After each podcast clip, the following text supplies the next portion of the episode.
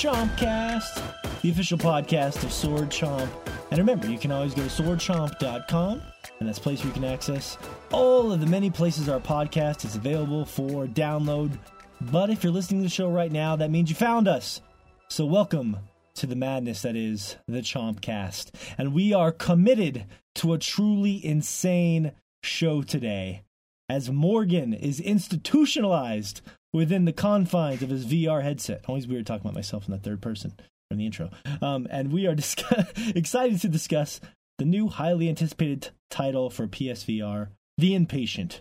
Um, topic of the show involves us exploring the ways that music and video games gets inside of our heads, so to speak. It moves us or affects us in a powerful or important way. The value of video game music. And I know it's pretty broad, but it should be a, a good time. I posed a question to the Instagram community about the sequel to Horizon Zero Dawn, and we will discuss the feedback that I received, talk about it. That's going to be awesome.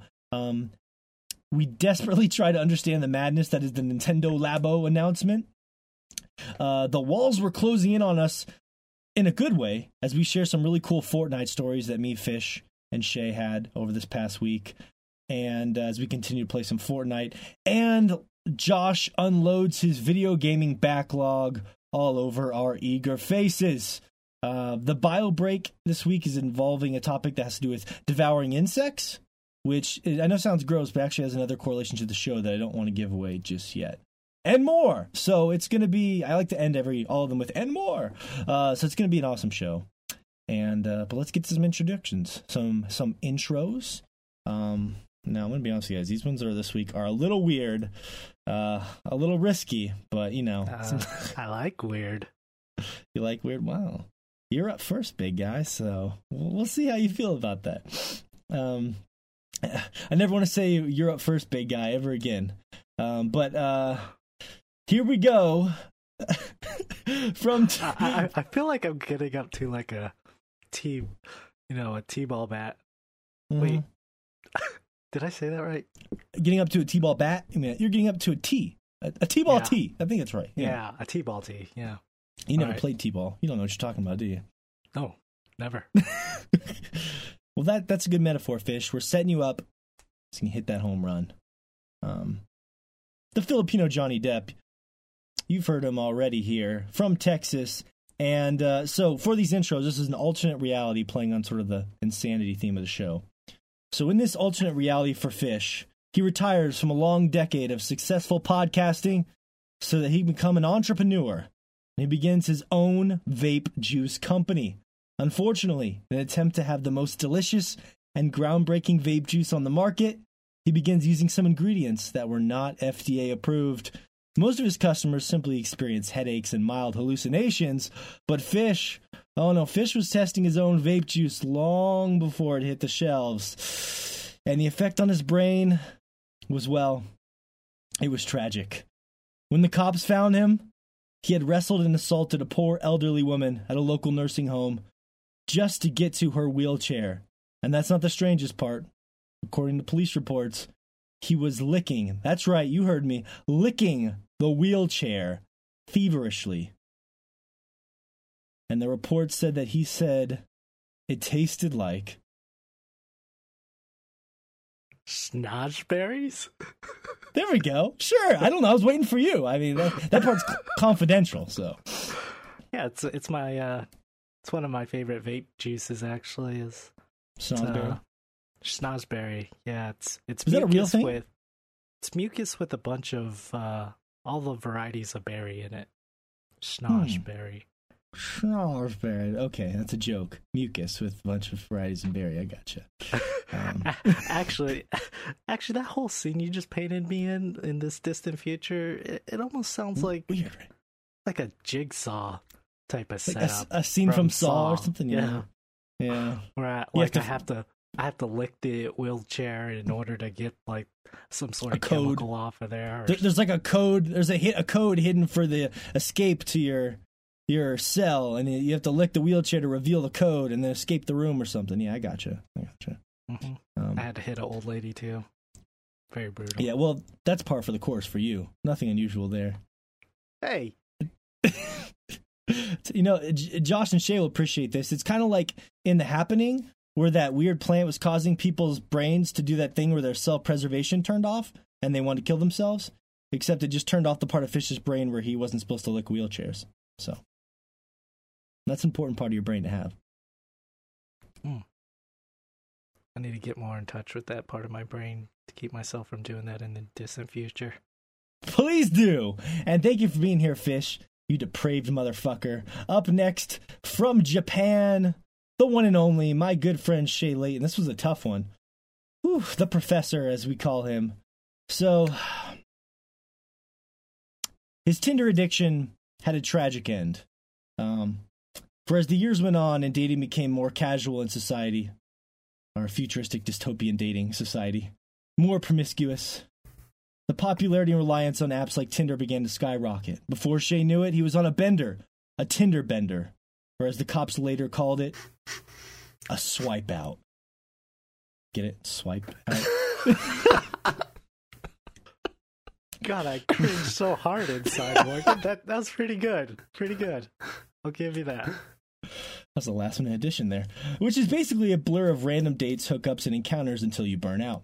Um, he became obsessed with finding the perfect match, sometimes going on four to five Tinder dates in a single day. On the day of his apprehension, he was found screaming at a local restaurant while on the date, waving his hands frantically in the air like some sort of delusional air traffic controller on meth, flailing to his left, screaming. When the cops arrived on the scene, he attacked them as well, as he appeared completely lost in his delusion. And when they interviewed all the patrons of the restaurant afterwards, they all said the same thing. He looked out of sorts, crazed, and he was screaming at his date, screaming at her. I'm swiping left. Why are you still here? What's wrong with this app? For he had lost all semblance of reality as Tinder had blurred into his own life. That's all I got, Shay. How you doing, Shay? Hmm. Good. That sounds pretty accurate. I mean, I've definitely in my life caught myself trying to enlarge a picture in a book with like the the finger like you pull it away like you do on your phone. So I could see myself, you know, just you know, if uh I guess I guess that scenario ever played out, I could see myself uh, it's natural. I mean, I think it happens to all of us. We we see someone and we don't like them, so we make the left swiping motion. I, I think that's I think that's a pretty common thing. I, I don't know about you guys, but I think it's going to be in the in the near future, not distant future. It really is a fable on how society um, has, has. I've been watching too much Black Mirror lately, as you can tell, with all these. Uh, I could tell. I know. I was like, man, you you've definitely watched episode four of season four lately, because uh, that that restaurant scene sounded eerily oh, similar. How dare yeah, you're you're not completely wrong, Shay. You're not completely wrong. Um, Yeah. great episode But- though. Glad to have you here, Shay. Um, Thank you. and last but surely not least, um, now Josh might actually have the saddest story of all. Joshua Fowler joining us here from Michigan. Oh, well, this is this this is a rough one too. Um, so in this alternate reality, Fish and Shay have left the podcast already for the aforementioned reasons of insanity, and uh, Josh was left to podcast. What, what, what- hold on, Sorry, my what's phone's going being on? stupid. See, that's great. We should leave that in because Josh always yells at me to turn my phone off. Well, it's muted. That's what's so weird about it. Like it's muted, but Uh, it's, it's probably that porn site you visited on your phone. Ugh, Josh, come Yep. on. Don't don't pull a Morgan here. It's not who you want to become. yeah, nobody that's that wants Josh's to pull true Morgan. madness. Oh, It's muted, I swear. Can't get a hold of it. it's not that they don't want to, it's just that they can't. Uh, very different things. Hmm. Not for lack of effort. Uh, let's start this over. That's okay. That was that was still comical. Uh, so Josh has the saddest story of all. All right. Um, basically, after Fish's whole story and Shay's story, they left the podcast. So it was just me and Josh. And he was left to hear my shitty opinions for years and years and years and years alone. He started having nightmares about Morgan mentioning everything from No Man's Sky to fishing games and Nier and shiny Pokemon over and over, waking up in a feverish hell of sweat and despair every evening. The breaking point was one warm morning in June. Josh and Morgan were actually traveling on for an on-site E3 meet and greet with fans. And they were eating cereal at a local hotel. It was a continental breakfast that they provided. Um, while shoving a spoonful of Honey Nut Cheerios in his mouth, Josh sat there with a despondent look on his face. When Morgan made a comment about some Nier Automata fan fiction he was writing, and Josh just snapped. He lunged at Morgan and began trying to pluck out his eyeballs from his socket with his little plastic disposable spoon, still dripping with milk, and it might have worked. But a local security guard was also eating his breakfast, and he threw his warm pigs in the blanket to the side and tackled Josh before any real damage could be done, saving me. How you doing, Josh? I'm just basking in the glow of that story for a while. It's uh, it feels nice. Is that pleasurable for you? Mhm. Do you feel do you feel your pants lifting a little bit? Just a bit. I mean, a oh, little. a little if I would have had a spork. mm, oh, Hmm. that's it's true. That's a better weapon, Josh. Really. Um, but you know what they say. What is it called? If only those uh, pigs in a blanket were more delectable, Mhm. maybe maybe that police officer would have been distracted just long enough. he just kind of looks my way. He's like, "Eh, let's see what happens. let's let this play out." Um, it's sad that when I thought about Josh's hell, it was really just, what's the thing that would drive Josh craziest the most? Oh, I know. Being stuck with me. Uh, but I and I, of course, am Morgan from Montana. Um, and I'm going mad writing all these fucking intros every week, but it's a lot of fun. Glad to have you guys here. Let's get right to the topic of the show.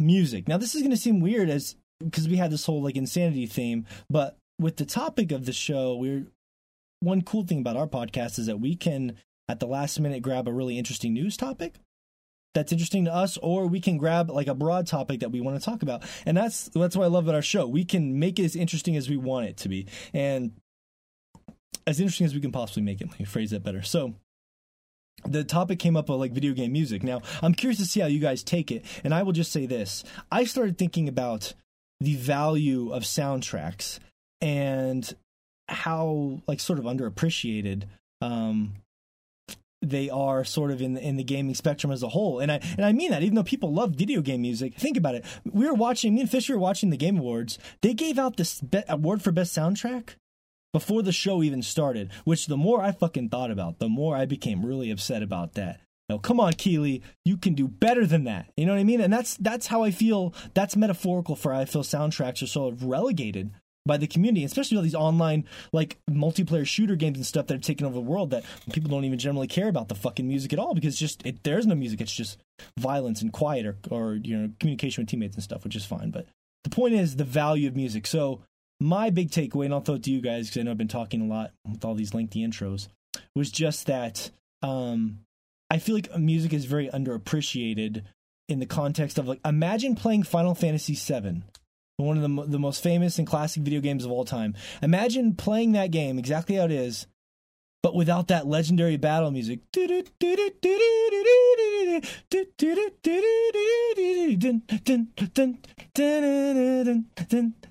Like it's it's it's impossible to even separate those two, right? So I think it's impossible to know what you just hummed. oh, That was nonsensical. Uh, I, I you really you couldn't. I'm not really good at that, it's- which is surprising. No, I could. I could not tell that was the battle music at all. Can you do it better? Can you hum it? You hum it, Shay. I want to hear you do it. Hum the battle music. I can't do it. I Oh, honestly couldn't do it. I could probably do the I could probably do the. Final Fantasy X one because I was just listening to that Oh. soundtrack yesterday actually at work. Okay, do it. Let's hear it. Everybody's gonna hum something. Go for it. I don't know if I can do it right now. I was getting nervous now. Come on, come on. come come back to me. Come back to me. Let me have Oh, a think God. about it for a minute. okay. Well, um, the the idea just of like buzzkill all we that always for say- you? Sorry. no, I mean, Uh, let's fish. You played a lot of Final Fantasy Seven. Can you do it? Mm. No, I wasn't a fan of the battle music in Final Fantasy VII. You could have named any other song in What? Final Fantasy VII, and I would What? have been all for it. What? That's almost more offensive than anything you could have said. Oh, I'm sorry. I, Yeah, I guess I- I'm not humming anything for you then. Yeah. Mm, The best parts of that game were when you got into a fight and it wasn't the battle music you were listening to for the last 80 hours. Yes, yes. You're I did just like shitting all over me here. It was it was You're a just different shitting song. all over. Like the boss music was really good in that game. Oh yeah. The Yeah. boss music is good. The There we go. See, See, that's much better. Yeah. See, Morgan, you you, got that one you. much That was a better. lot Good job. it's Yeah. possibly I don't even remember the battle music from Final Fantasy Seven at all. Maybe I don't even know what I'm talking about. Um, You, you are going a little. You're going a little fast. Yeah, tempo is a little fast. I'll find it. But it's to distinguish those two is so important, and that's I've been thinking a lot about Nier lately, but I don't want to talk about that shit that yet. So that was my approach: how underappreciated music is, and how I can't even think about some of my favorite games without that soundtrack, and how undervalued that is in in our, in our world to me. Um, what about you, Shay? I mean, this is a topic that you kind of threw out there. Like, how were you taking this as far as like my perspective or the way you were approaching? I know we kind of left this open ended before the show. Yeah, no, I I had originally approached it um, as wanting to talk about what facets or aspects of music make it important and meaningful to the listener, and the question kind of got a little broader. Um, and I think that's I think that's actually thinking about it now probably a smarter choice, but it because that's it's it's an easy way to answer.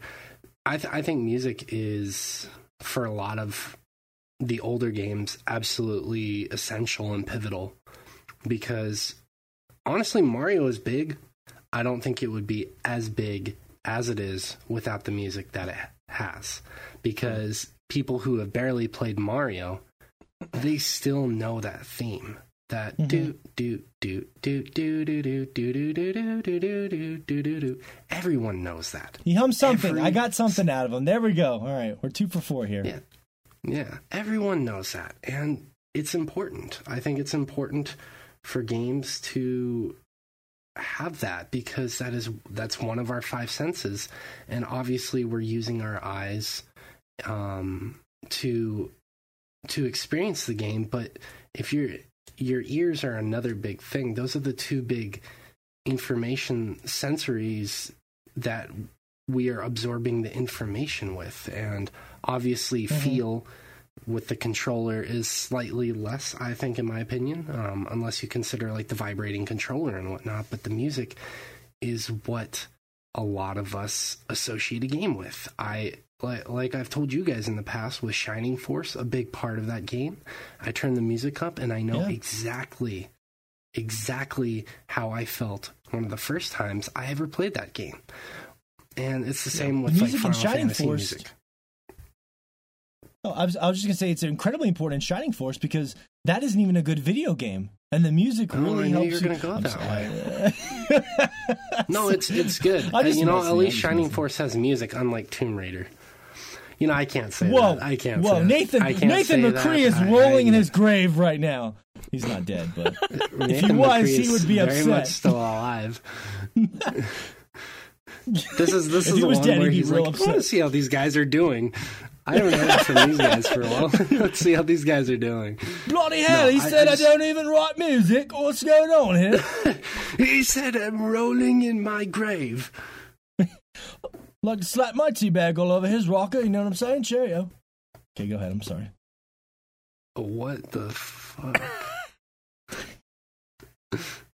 I don't know. I don't know what yeah, just it's just, Let's it's just mu- mu- music is very important, um, Yeah. and I think it's it's interesting that you actually made that kind of comparative of a lot of first person shooters don't have music because I was just thinking about it, having having been playing Fortnite a ton this week, and there's like you know the beginning intro music, and then there's there's little bits of music to announce certain parts.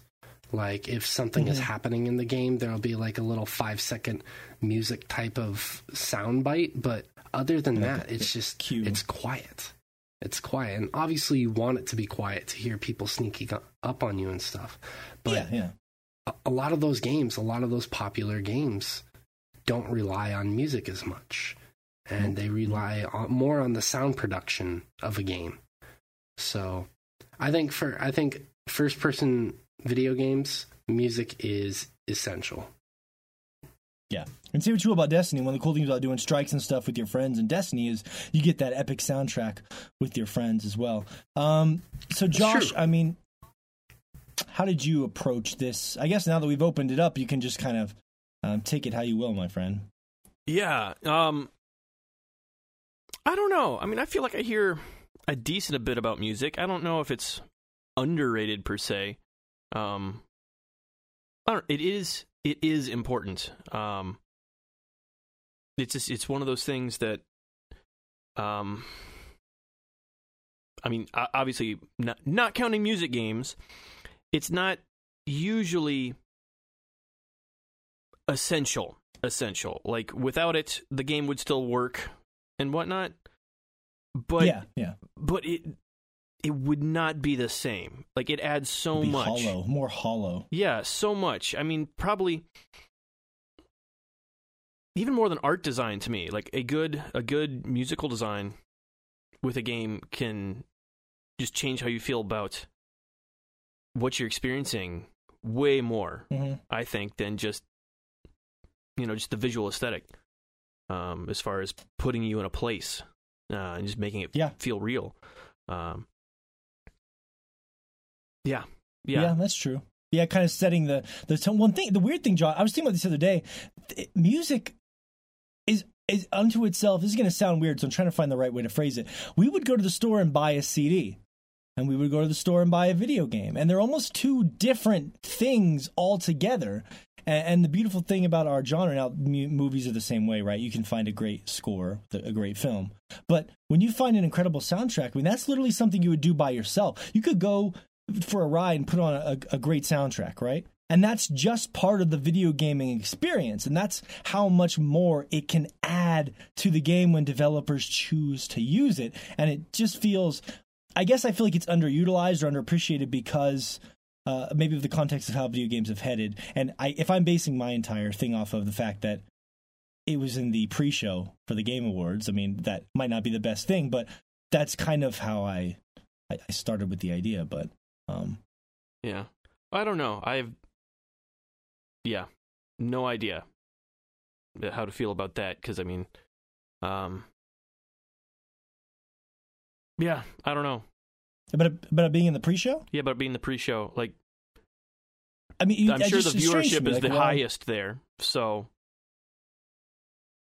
in the yeah, in the pre-show, it's got to be uh, yeah highest there than anywhere else. So I mean, maybe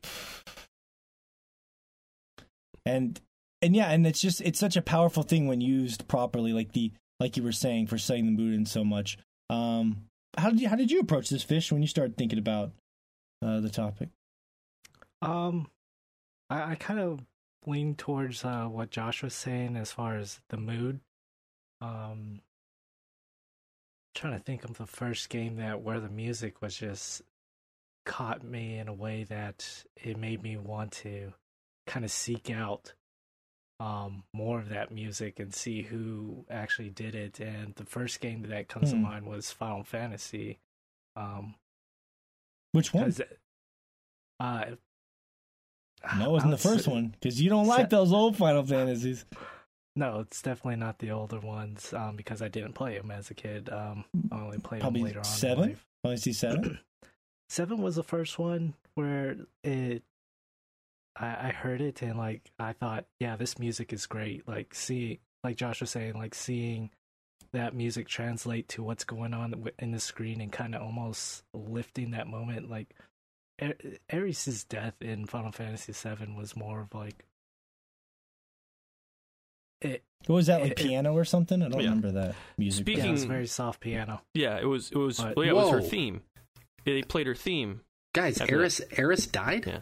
but God damn it! Again- fish. in all the fights for the entire Spoilers. area after that, the music doesn't change. It continues to go with Mm. her theme. It doesn't sad go to stuff. that horrible Yeah, battle that's music through there just to let you Yes. sit there and and actually feel what's happening instead of you know having this really big moment land and then all of a sudden all this upbeat cheery music comes on every time you get into a battle and like they Yeah. understood what the music was doing really really well in that situation um in a way a lot of games uh, you know have PlayStation, yeah, yeah have have you know yet to figure PlayStation out One RPGs.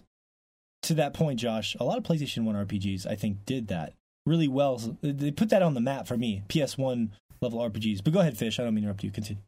Yeah, and yeah, even um, even the cornier parts of Final Fantasy, like in Final Fantasy X, when you uh, see Tidus for the first time in that Blitzball sphere, um, playing Bl- Blitzball, and all of a sudden you hear that. That metal. it kind of kicks it off. You're like, Isn't oh, that gacked or something? who is this? Who is this character? And yeah, you find out he's like this kind of upbeat type of uh, Like, oh, it's. Meg Ryan. oh, yeah,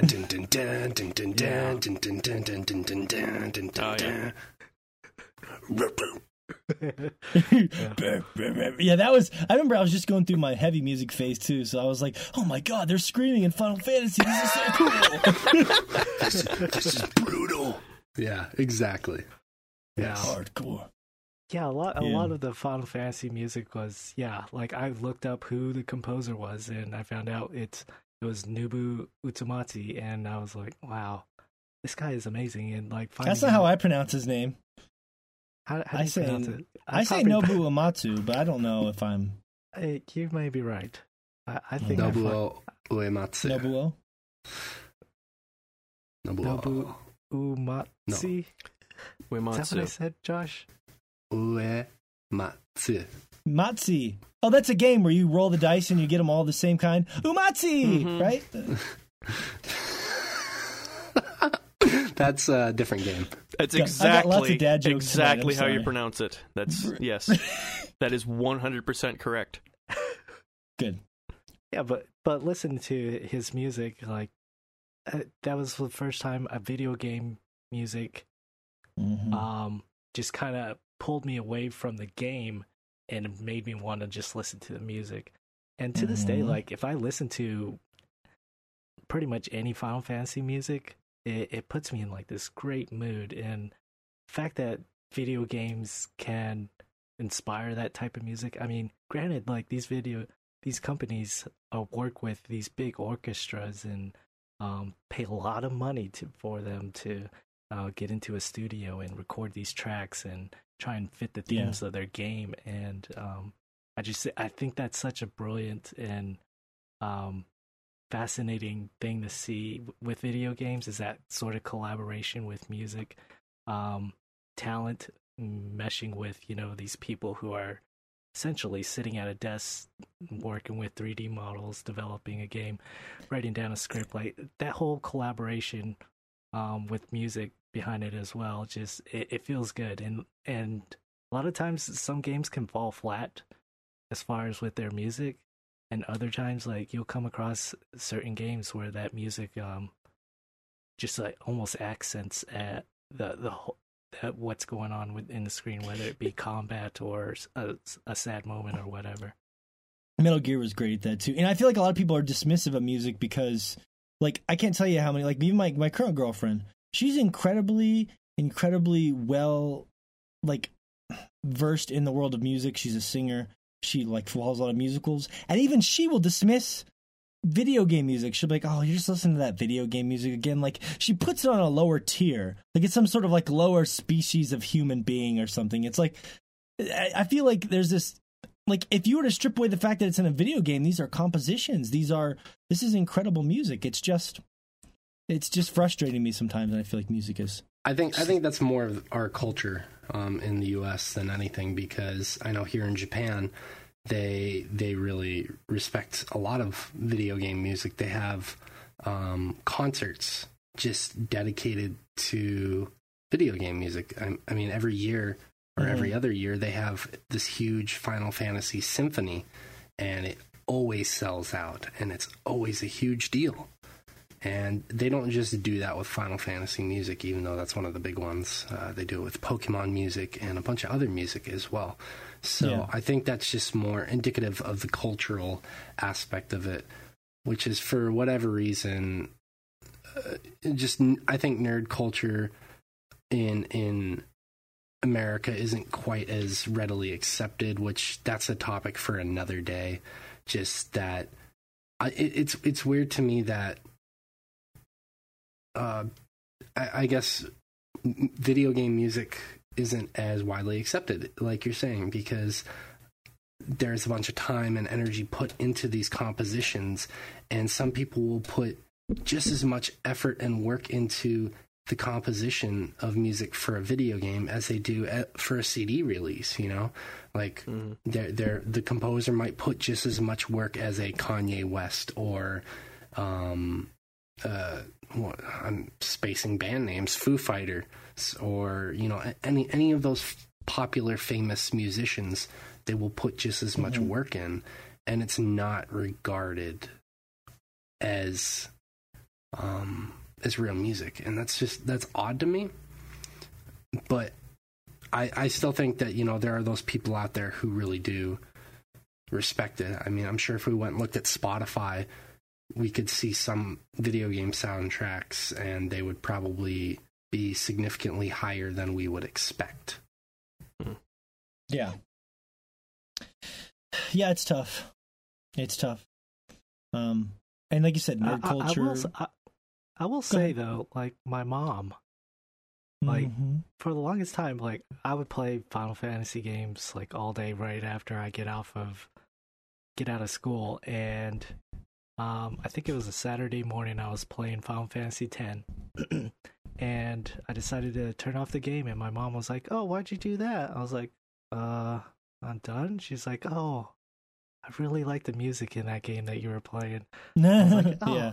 That kind of touched Yeah. me. I was like, "Oh, that's cool." My mom actually enjoys this, the soothing music of Final Fantasy. Well, mom, I guess if I have to play video games for another two hours, I guess I will. Yeah. God. That's true. My parents are. I think maybe maybe it's because there are people that enjoy video game music and they need to be doing something while it's happening. I think for some people's brains, perhaps maybe more the mainstream listeners, if they're just sitting there in the car with some sort of long spatial orchestral music, it just doesn't feel right to them. Maybe like being playing a video game, there's an action, they're moving around, they're going through their items, they're in a, a battle situation. Maybe it's like doing something helps people more with music without words. Because my girlfriend's a great example. Any sort of music without traditional vocals, she just can't get into, and I find that so weird because I generally lean toward music without vocals as I get older. So it's I, I think that's just sort of obviously what you're looking for with music, but with most of society, they're looking for vocal oriented music. And video game music is not only on the orchestral side of things, the instrumental side of things, it's also a little more niche because it's in video games, and that makes it a little more difficult to, I think, under. Yeah, yeah, I think that's probably Um, probably a big part of it. Um, Also, I did, for the record, um,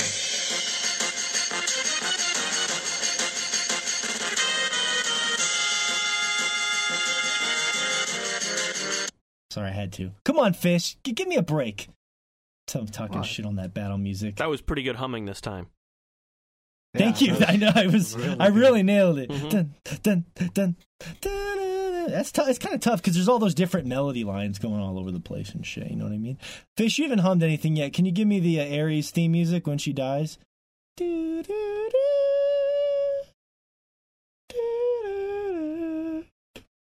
Give it to me. Come on. Give me that soulful.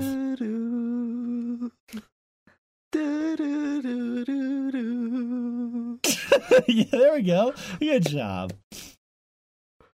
Yeah. we all just do one line. I haven't made Josh hum anything yet, and I could see in his eyes he's not going to do it.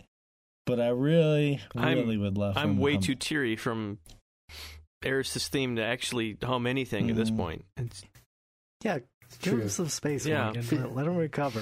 let me grieve. Fish's rendition almost almost surpassed the original. Mm-hmm.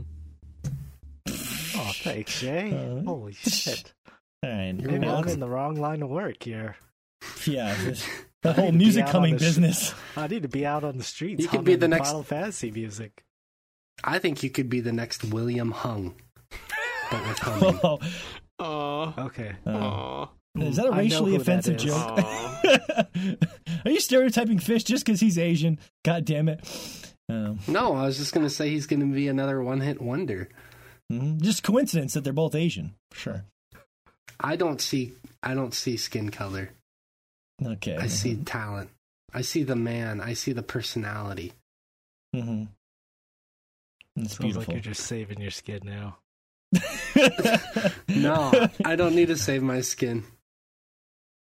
Um, I will say the one thing I did want to say before, before I uh, um, before we transferred over was, and I mean this seriously, uh, not to gloat more about Nier because I know eventually you guys will be able to play it, and I'm hoping Fish will play it at some point because I've known Fish my whole life, and this might be one of the most fish ass fish games I've ever played. Once you get into it, like really melodramatic Japanese soap opera, pianos, and all that kind of stuff. Um, anyways, so one of the things Nier got me thinking about was how you use music. It has used music in such a beautiful way that video games have not.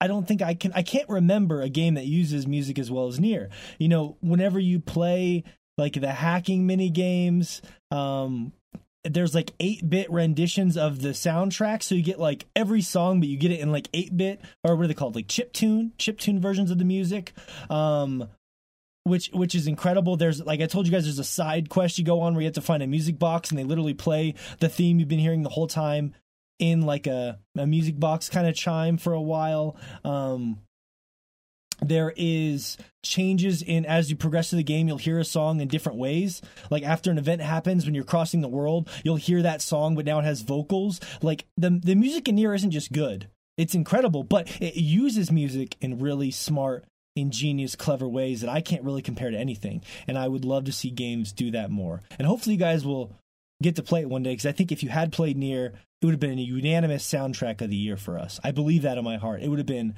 unanimous No. without hesitation. I'm telling you, it would have. No.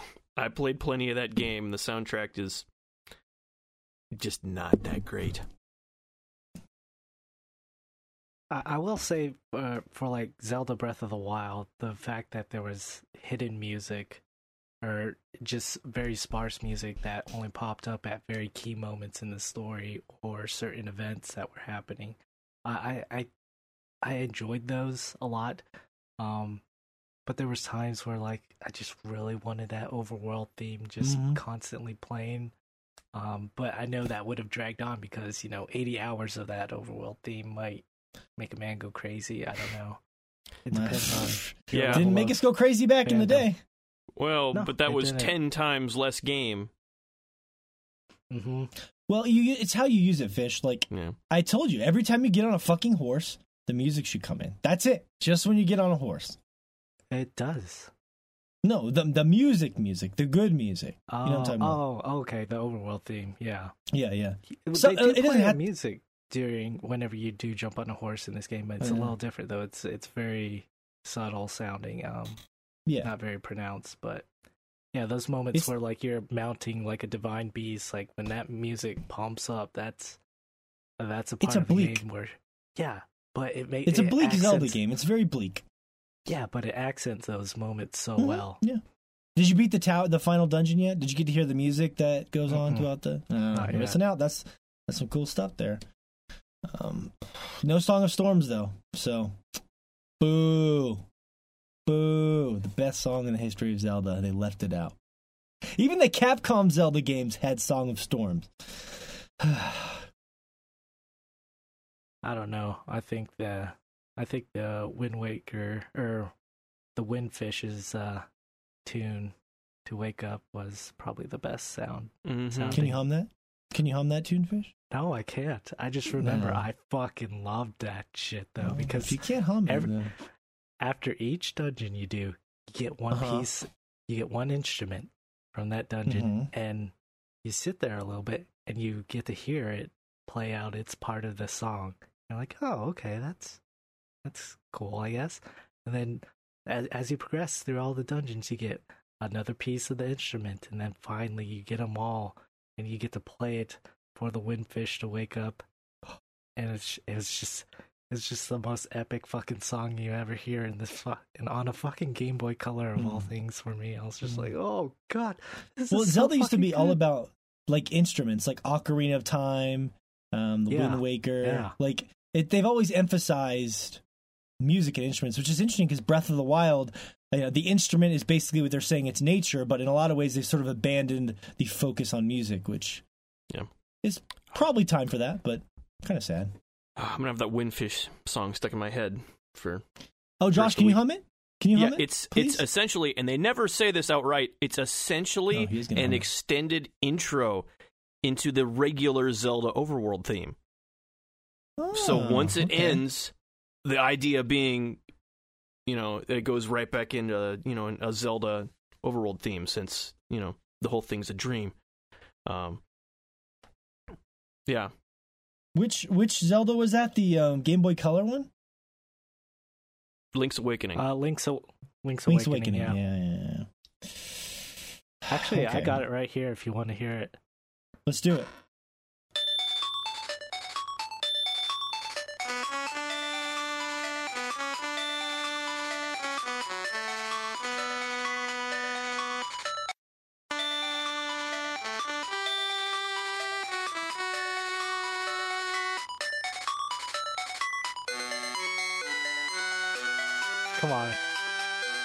Gotta give it Yeah, up. it's all right.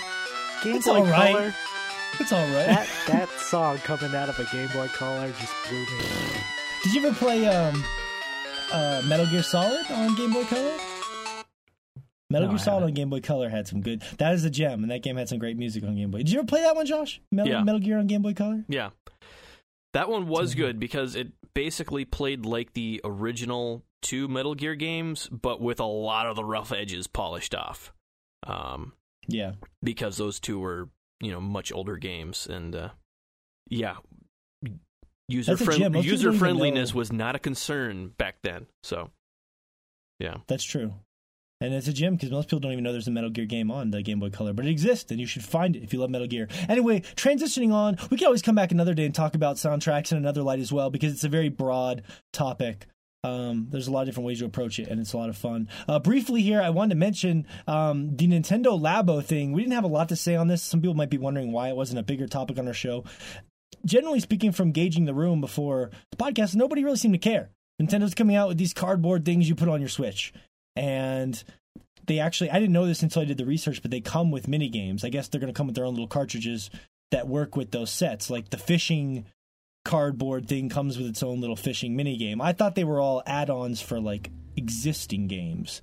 Um, so that was the thing that kind of threw me off. And that doesn't mean maybe you'll be able to use like if Mario Kart. Or I'm assuming you could probably use the steering wheel one on something like Mario Kart. So there probably is going to be some um, cross use there. But sounds like you guys don't give a shit, really. No one seemed to care about the Nintendo Labo. Well, I already pre-ordered Well- mine, so not the robot one, but uh the other one. What'd you get? God damn it, Josh. Yeah, the the one that uh like the variety one that with like the piano and the fishing rod and a bunch of stuff. What? Yeah, because the whole Are idea you being is that you can sarcastic? No. It's it's actually a really cool idea because basically it's using the IR scanners and a lot of the other uh, like motion controls and stuff that is not really used that much in the Switch and shouldn't be, but using them for interesting things. Um like you know, essentially using that IR scanner or to be able to tell what you're hitting on that piano, um, and whatnot. So you're you're building the stuff that the Switch is then reading and turning into gameplay input. It's, is it? Where's the appeal though? Like, I mean, like for you, is it for you? Is it for your kids? Like, where's the? This one's mostly for my kids. Like it looks like it's gonna be fun, Okay. but yeah, it's you're gonna be able to make all this stuff and then just play with it. So, um, yeah, yeah, it's a really cool idea, and for for something that's just really not a huge investment for them. Really, I mean, they're it's not like they're building um they kind of tried this with the one two switch thing that came out at launch like we have this IR sensor in there let's show people what the hell to do with it and so they showed about the capabilities of it to be able to read fairly detailed motion in a very small area which was not good. The mini games were bad. It was not a fun party game. It was attempting to be like a WarioWare type thing, but was not anywhere near as good as that series. Yeah. Um, and this looks like they're kind of taking that and you know taking another stab at it. All right, that didn't hit. Let's see what else we can do with all this extra stuff because there's a bunch of features on the Switch that no one ever uses. Um, that's not to say they need to because you know there's still all the standard controls and whatnot that you can just make a regular old game on the Switch. Um, but if they're going to have it on there, it seems like Nintendo have always been the company to make something that's going to use all of that. And I'd much rather them make these off the wall sort of ideas than try to shoehorn all these features into their main titles like they did with the Wii and all the waggle control Zelda games that came out on that um, and whatnot. So, yeah, I'm I'm much happier with this approach to it than what they've done in the past. That makes sense. That makes sense. Hopefully it works out then. I know when I saw it and I saw that you're spending a, not you, but the average consumer is going to spend $80 for some cardboard and a few mini games. For me, the price point the price point was just like why am I spending $80 on cardboard, you know? And hopefully this is a cool and interesting experiment for them that will end up panning out for the better. Yeah, Yeah, I, I like the fact that they are they're utilizing their tech in their system, their new system, um, in a creative way. Like this is definitely something out of definitely thinking outside of the box. Yeah. oh, good one, Thank. Fish. Thank- See, he was waiting you. for you guys you. to Thank catch you. that one. Thank you. Appreciate it. Yeah, it No, is but, funny uh, though. Also, Yeah, like just you know, right around right around the same time, all the new, you know, System Point Fives are coming out for PS4 and Xbox. Switch, you know, and Nintendo decides, hey, you know, it'd be fun. Let's give you a bunch of cardboard to play with. Here, go, go, right? go, make something fun for yourself. I, I feel like that's I, I don't know. Maybe Nintendo's just getting cocky. Like you know what? We can just sell them trash. How much cardboard we got in these landfills? Let's just sell the consumers trash and see if they'll buy it. Eighty dollars for a bucket of trash. I got cardboard Well- at my job. I got piles of it in the back. I can take home. Exact, exactly. Actually, I believe I think I've heard something that they're actually going to release like the The blueprints, cut- yeah. blueprints and little cutouts for you to print off and actually follow as templates, so you can make your own stuff. Because eventually that stuff's going to break down. I, I'd imagine, unless it's like some yeah, sort of magical cardboard. Well, I mean, which I our, wouldn't our Instagram users they've already seen what you do to your Switch fish. So I mean, that cardboard is getting Yeah, beat in real fast. yeah. You know what I do with cardboard boxes as well. I, sure, I sure do. That's a real deep inside joke that nobody knows but me and Shay and Josh. Um, yeah. uh, uh, I don't know why that's so funny to me. Um, so, but um, I Hide your I- cardboard boxes. Uh, I, I have to see what the quality of the games are. I think that'll be big. But like for my daughter, it seems cute and fun. We build something together. She puts she uses the Switch more than I do. Honestly, I barely use my Switch. I played it for a week with Mario, and I played it for two weeks with Zelda, and I love it. But I just don't play it that much. My daughter plays my Switch every single day, probably two hours every single day. She's still playing Zelda. In fact, my daughter's so cute. She when she plays Zelda, she doesn't play it like you're supposed to play it. She plays it like she's playing with dolls. Like she gets on her horse, she'll talk to the NPCs. She she treats it like they're action figures. It's really cute. Um Cool. Maybe Labo will be good for her then. I think it will. But for me, zero interest. Um but cool, Josh, you can test it. Well, yeah, maybe we'll all get it for our kids and report back. So hmm Yeah. Um, I want to talk to you guys really briefly about the Inpatient. The thing is, I know you guys aren't super excited about this. It's always tough for me to talk about PSVR, but it's the Wait, first what are big you PS. talking about? I'm excited to hear what you have to say about that VR game, Morgan. Well, all right, little- Fish. Well, I'm excited that you're excited. I'm getting a little impatient here. Oh, guys, Fish is bringing the one-liners today. God damn! Did you practice Two for these two, motherfuckers. Did you practice? Did you practice these ahead of time? Um, no, I did it. Yeah. Fish's These brain are- is. He doesn't have vape brains tonight. It's, it's, Mhm. it's a miracle. I slowed down. Are you slowing down the vape juice? Um.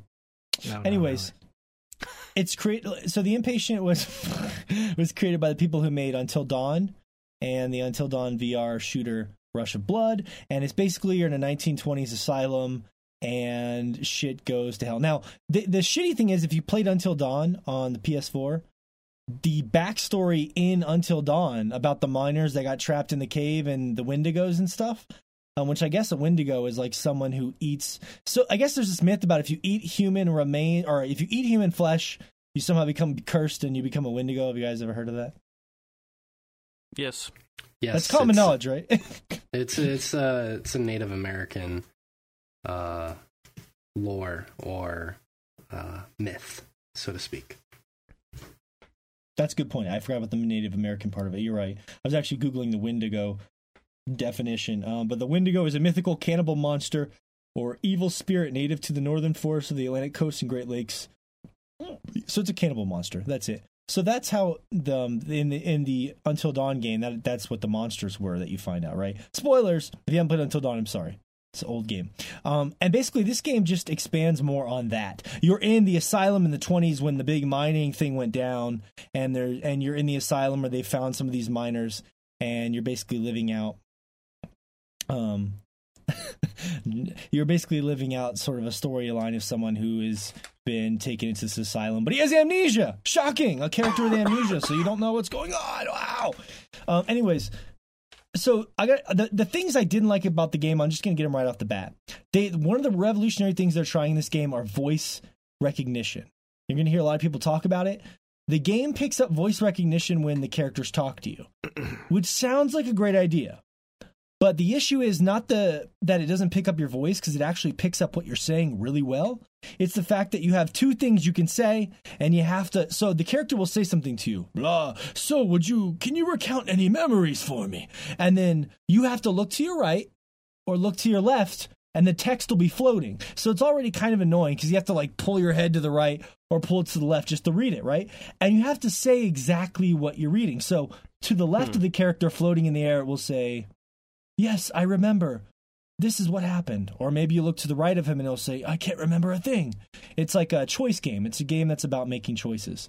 Um, the problem is, it's kind of annoying. You're constantly looking to the right and the left every time he says something because it doesn't fit in your normal peripheral. And then you have to say exactly what the text is. You can't just freeball it. Like, if he asks you a question, you can't just look at him and say whatever you want. You have to say verbatim what the two choices are. So after like 20 minutes of that, I was like, this is just annoying. I'm just going to pick the choices. I have to turn my head and read this bullshit anyway. I'm just going to press X and pick the choices like a normal person. But I did try it out and it did actually pick up my voice really well. Like everything I said, it was really accurate. It didn't like fuck up any of the things I said. I didn't have to repeat myself. And I thought that was really cool. So like this game is like a beginning step for voice recognition. It just I didn't like how it was handled. And then um the movement. There's some really I weird just- move. I just got a, like a mental i- image of like somebody watching someone playing that game and just seeing them turn their head to the left or right and just spout off like some weird sentence at the it's a little incoherent. They're like, "What the fuck is going on with this guy?" But no, I I I could I could understand that being kind of annoying. My girlfriend was watching me play and she said it was weird just hearing me talk. And plus my kid was sleeping, so I was trying like after like 10 minutes I'm like I don't know how loud I should be cuz I don't really want to wake up my daughter and it started to become like problematic for me. Um so I was like fuck this. But like the idea is cool. And then the there's some issues with the movement like it's really sensitive. Like they use this thing where you spin around, do a full 360 turnaround when you press down on the joystick, and you don't realize how often you accidentally press down on the right joystick. And maybe it's just because I have fat fingers, but I, I play games all the time, and I've never had, I've never played a game where if you tap the joystick down slightly, it makes you spin around. And that's what they have this game set up to do. So I was constantly like accidentally spinning around. It was really annoying. Um, and that's just something they set up the game to do. It's designed so that you can, if your motion, if you have issues with like motion sickness, you can really quickly just turn around without having to go, uh, uh, uh, you know what I mean? Like that quick jerky stuff that's in Resident Evil that didn't bother me per se, but um, I, I feel like it's put in there to help people that are a little more motion sick because they can just instantly turn around. And um, the movement just feels weird. And I went online, I was reading some people complain about the movement after I played it because um, I wanted to keep a pure mind. And other people were complaining. It feels weird. It feels like you can't ever walk straight. You're always kind of sliding to the right or to the left. It's one of the weirdest things I've ever played in a game. Um, the game's not good, man. It's not good. Hmm. It's it's short. It's chunky. None of the decisions I had to make were interesting. I'm going to give you guys an example because you're never going to fucking play this game anyway. And you're never going to get PSVR. And even if you did, I doubt you're ever going to play this fucking game. So I'm just going to tell you a minor thing that happens. Um, there's this, this guy that's conducting experiment, experiments on you, and you see him for like all of like a maybe two minutes at the beginning of the game. And then later on, when you finally meet up with him after shit goes down, you find some survivors and you meet up with this guy. And he basically has this speech where he's like, I'm to stay behind here. You guys go off to the church. And basically, I had to make the decision like, yeah, you should stay here, dude, or no, come with us.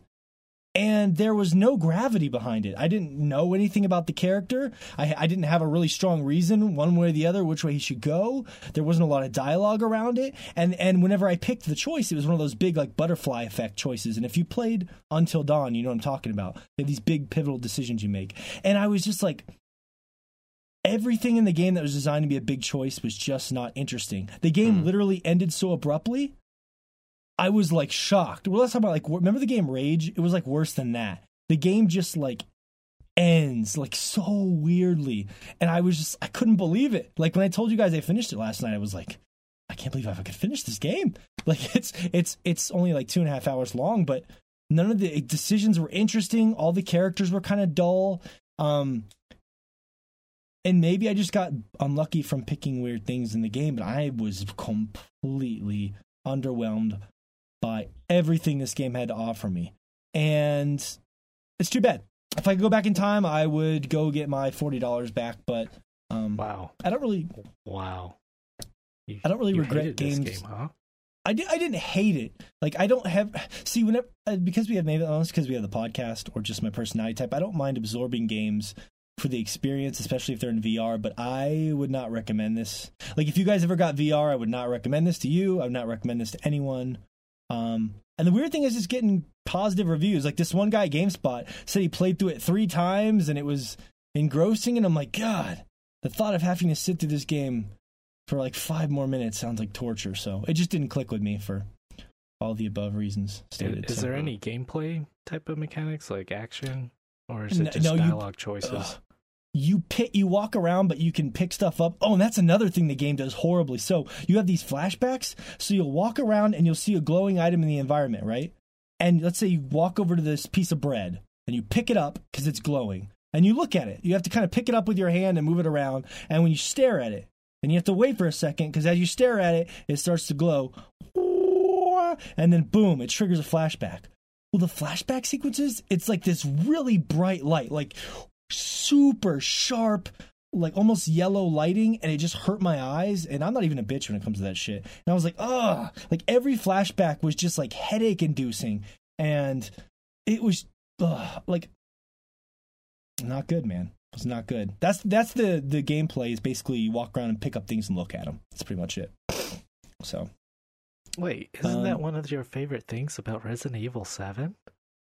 but Picking the up shit and environments flipping it around and looking at yeah it. yeah the environments were interesting in resident evil 7 though and like they weren't that interesting in this game to me like imagine very little detail the world was very like simplistically decorated um, Resident Evil, you could walk into a creepy room. You're like, "What the hell happened here?" Like just looking at the way the Baker mansion was, right? Like s it seems so lived in and so strangely demented and Yeah. kind of creepy hillbilly, and um, Complete with trailer out back.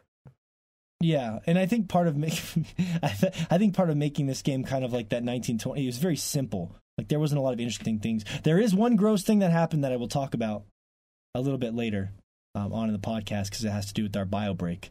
Um, overall, big Mm. disappointment though. Big Mm. disappointment. Um, That's a shame. Yeah, It is. That's a shame. But let's move on to nicer and better things, Morgan.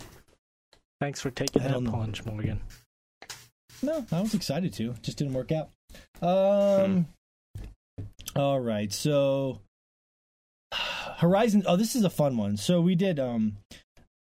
I mean, it's been kind of a slow time in our gaming world right now, and one thing we always try to do to make our show a little more fun is think of weird questions or things to talk about with our community. Because our community, by the way, you can follow us at Sword Chomp on Instagram, and you can see all sorts of cool posts and questions and weird things that I try to post every single day. Spend way too much time there. Send me a message. I will talk to you because I'm just weird like that.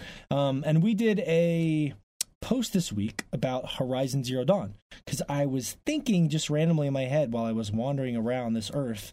I was thinking, what kind of machines would I like to see in Horizon Zero Dawn 2? And that seemed like a cool idea. I started imagining like a mechanical turtle, and you know, Horizon has those beautiful machines, the the alligators and the big T Rex looking things, and uh, the the machines in that game are the highlight of that game. So, my question to you guys first, before I read our our listener comments, is like, what sort of like creatures would you like to see them get a robotic take in the sequel, the inevitable sequel to Horizon Zero Dawn?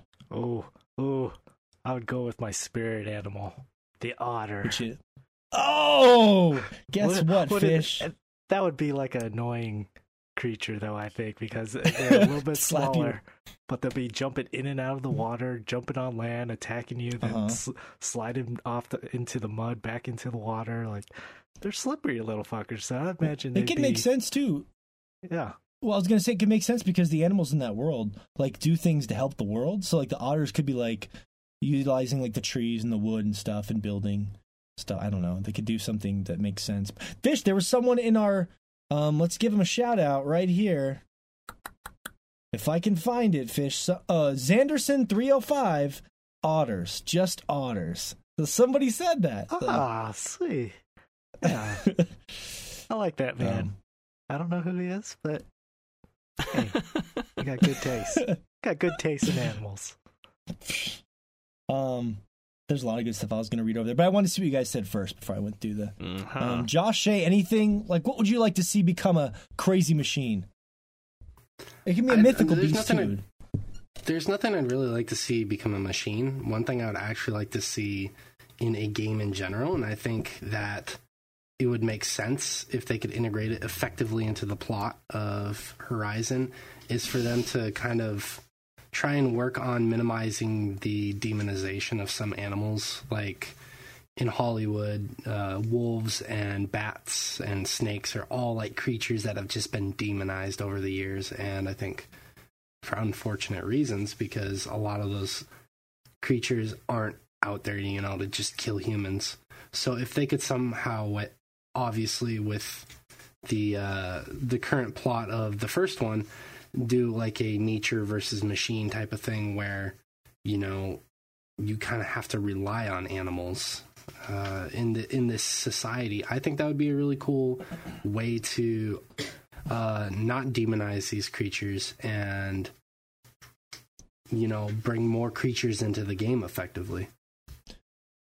So the real animals have to help you fight the robot animals. Is that what you're saying? No, that's not what I said. I said just figure out a way to make them a part of the plot. Well, that's what I'm asking you. I I'm asking you to figure out a way. Like, what's I'm your theory? gonna- I don't really care enough about this question to theorize, to be honest with you. Um, Hmm. But j- just to just to see them do something like that. All these people have fun answers about animals they want to see become machines, and Shay just tells me he doesn't even have one animal, not Mhm. one animal that he wants to see become a Mhm. robot. I Such a shame. I don't care enough about robots. Not even if you could have a toaster in the shape of a raccoon that cleans You its know, own now you're thinking outside. Yeah. Now you're thinking Raccoon? outside of the box, hmm and I like that that. sounds if, like a if there very was, helpful robot. if the, if there was like a, That's stork, there. like Yeah. a giant robot stork that just drops you an ice cream cone with just like ten scoops of cookie dough on top of each other, No, better be. then you're dough. talking my language. Yeah, definitely would be one of the villains. So- I think Giving maybe you cookie dough ice cream. Little androids. They drop in. Well, so Josh, you're saying raccoons. I heard raccoons in there, and that is what I think your heart wants to pick. Raccoon? Raccoons. You mean raccoons? Rac- raccoons. Are you- you raccoon. Uh, Raccoons. Huh. That that speech therapy we sent you to just isn't taking, is it, Morgan? hmm. Mm, it's not. It's not. I'm very resistant. Um, some of the answers that, uh, so Josh says ra- raccoons. Fish said otters. Shay said something really sad that made my heart die on the inside. um, so, The, uh, the I- honey badger. Give him the honey the badger. honey badger. Oh, that's a good one. Like a Wolverine or something. Yeah, that would be cool. Um, some of the answers we that would get. be badass, like a robot Wolverine. I'll get Fish that. yeah. That would make me interested in robots a little bit. big those blade claws and shit. If you actually go into the bestiary in Horizon and just look at all the detail on the the robots, it's it's really cool. I wish the bestiary was 3D though, which is kind of dumb. They didn't actually make it the 3D models you could look at because they do like still pictures and they're kind of hard to you know appreciate that way. Um, Desiree Burnan said Pegasus or Griffin, which would be eh, pretty cool. Um, so like a, a Griffin, I could That'd be- see. For That'd sure. be cool if you could mount those too. Yeah, you you would like that, wouldn't you? Oh yeah, fly. Well, that's what she said. She said if you could do flying, like if you Ah, could fly, Yes. like a flying mount. Is Wait, wait. I- did, did you say? Were you You- implying that? Fish oh, is all about mounting I machines. just- Yeah, uh, that's not. I mean, I had to get rid of all Fish's other answers about sex takes robots. a strong man to mount a machine Pegasus. Uh, he's the boner champ. Um, let's see here. Uh, so, so fucking Zach. Oh no, that's not a real comment. Sorry. Uh, Mario Corrales said a rabbit, and we were kind of laughing about that. Um, because like a rabbit would just be hopping around and shit, and it would just be kind of obnoxious, but but kind of funny. Um, And you shot some- so Gil many Beasley- rabbits in the first one. Just actual rabbits. yeah, real. Yeah. Yeah, They'd Yeah. have to it make was fun murdering all the real. Yeah. They'd have to make robot rabbits so you could just kill all the robot rabbits in the second one. hmm It's true.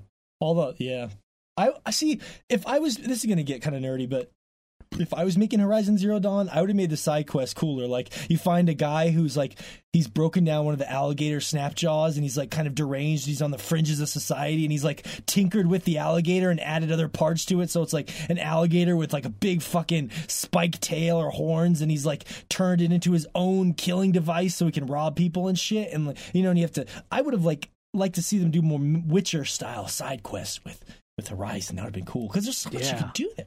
Yeah, that sounds pretty good.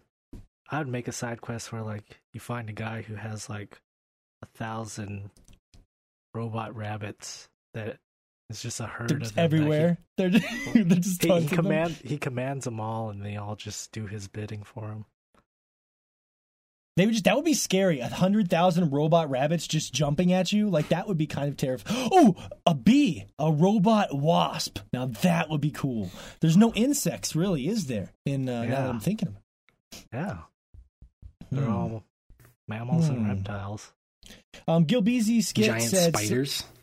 Spiders, yeah. th- Somebody said spiders on here. I'm trying to find that one. Um, the real post arc said we need sharks. Of course, we need sharks. That's just going to be hard to pull off because you'd have to be submersed in the water. So it, it'd be cool if they could find a way to pull it off. Yeah, just Oh. put wings on the shark. Yeah. Yeah, there we go. Um, Problem solved. They do. Gil Yeah. They do have a very good excuse to give those sharks frickin' laser beams in their heads. Being- being Austin machines Powers and dream is finally coming Mhm. true. Yeah, Doctor Evil's dream is finally coming true. hmm Um, Gil Beezy skit. Finally, sorry, I've been trying to read this comment for a long time, and I apologize because I want to hear what you guys are saying. I just sometimes I get excited reading all this crap. Uh, something that burrows, so you might find one above ground, and you'll come across like a giant hole, and you can track it down through the tunnel. Now that's a cool idea, but there was these things called the Ravagers, I think, that were. That that did do that. They would burrow underground, and they were really cool. I don't, I don't know if you guys ever got, got far enough to fight the the rock breakers. That's what they were called, the rock breakers. Hmm. Um, they were really cool, but they didn't leave holes or anything. But the whole Tremors idea is cool. Um, Stroke God Millionaire said Bigfoot. That's kind of uh, he's really going for the mythical. That's a side quest. Some guys created Bigfoot. Um, Robotic Bigfoot. like what? What would he look like? Would he be taller, or would he just still be like that nine foot humanoid, just Hmm. armor plated and mechanized? yeah. And, Yeah. Very large, very Yeah, metallic, very blurry for some reason. Never quite gets into focus. Just kind of. you can't ever. Yeah. He's one of those distorted machines with the red shit around him. Mhm. You can't ever quite see what he looks like. Um, Geezy underscore Armandizi said scorpion or a spider, which we talked about. Those would be those would be cool. Oh, this is the best answer. This is the best one. Okay, our good friend underscore Batzak said a robotic Filipino Johnny Depp. So oh shit! Yeah. Yes, if they put that in that game, I'm buying three copies of that game to support him. he's already basically a machine, if you ask me. um, no, Uh, that's not true. No, no. One said giant frog or a horde of tiny frogs, and that's true. Another one, frogs. There wasn't any frogs in there, although there was hermit crabs. Um. So, anyways, fun thing to think about. I would like to see a turtle that can go in and out of the water like the alligators. And in my dream, like the shell would open up to reveal something, or maybe it's like an alligator snapping turtle. It doesn't go inside of its shell, but it can like, um, or armadillo. There's so many cool animals I would love. Yeah, a pelican spider would probably be my favorite choice now that I've had time to think about it. Okay, yeah, Yeah. those are very creepy and weird, very strange looking. They are, yeah. yeah. Just imagine a spider with a giant head attached to a, a very long neck coming towards you. Uh, Mhm. And it's like it's it's oversized, so naturally it's gonna it's gonna kill you. Yeah. It's hungry. Mm-hmm. It wants you. Yeah, I'm fine with any animals as long as they're it mobs in with transformers. three Philip. That's true. Yeah. And then they mob in with the Johnny Depps. Mm-hmm. you know, Yeah. I, I think what Yeah. what sh- what you're alluding to though, Shay, is interesting. Like when they think about designing it, you can look at something like a pelican spider, and it could inspire a really cool design for something. So, um, where the inspiration comes from is is I'm curious if you think about it, and then we can move on. With Horizon Zero Dawn 2, they've already created a world. How are they going to create another world and populate it with more new monsters and keep it interesting? I think that's going to be a really difficult challenge for them. You know, you can't just make up a whole new place. They've already kind of established this world. So, Oh, they they could do what other games do and time jump, go back in time, or a later forward date in the yeah. yeah. yeah. Yeah, but I think they're going to be married to Aloy as a character. That's what I believe in my Mm, heart. yeah. So we'll see. It's interesting to think about. And um, so if you're listening to this at home, think about in your heart of hearts what machines you would love to see in Horizon Zero Dawn. Um, real, uh, me and Shay and Fish played some Fortnite. Now the funny thing about this is Shay was kind of he was sick last week, as you could tell if you listen to that show, and he was also a little bit down or pessimistic on Fortnite. But oh man, as he flipped around that track because every day Shay's like, "You guys want to play some Fortnite? You guys want to play some Fortnite?" What happened, Shay? Did, did you get bit? did you get bit yeah, by the I did. Yeah, I haven't I haven't uh, been addicted to a first person or a first person shooter or any kind of shooter game online in quite some time. Um, I think the last one that I actually played online was Overwatch in I think it was at the end of 2016 or the beginning of 2017 on one of those free weeks. So Mhm. it caught me by surprise. I enjoy that game very much. And uh, I've been playing it every day. Every single day. Even by yourself too, which is Even by myself. Oh, Can't That's when stop, you know you got a stop. real- that's when you know you have a problem when you're starting to play that game by yourself.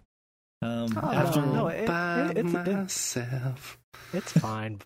Going solo is fine. Like you, you could kind of hone your skills. You could go at your own pace. You kind of Mhm. Learn some of the different uh, drop spots where you can go and find all the chests there. Um, it's I was- true. I- it's true. It's just not as fun. oh yeah, all the magic comes from playing with you, beautiful bastards. The human centipede formation. Yep, that's what we made up. We're trademarking that. That's when you travel in the human human centipede formation. We'll let you fill in the rest in your mind.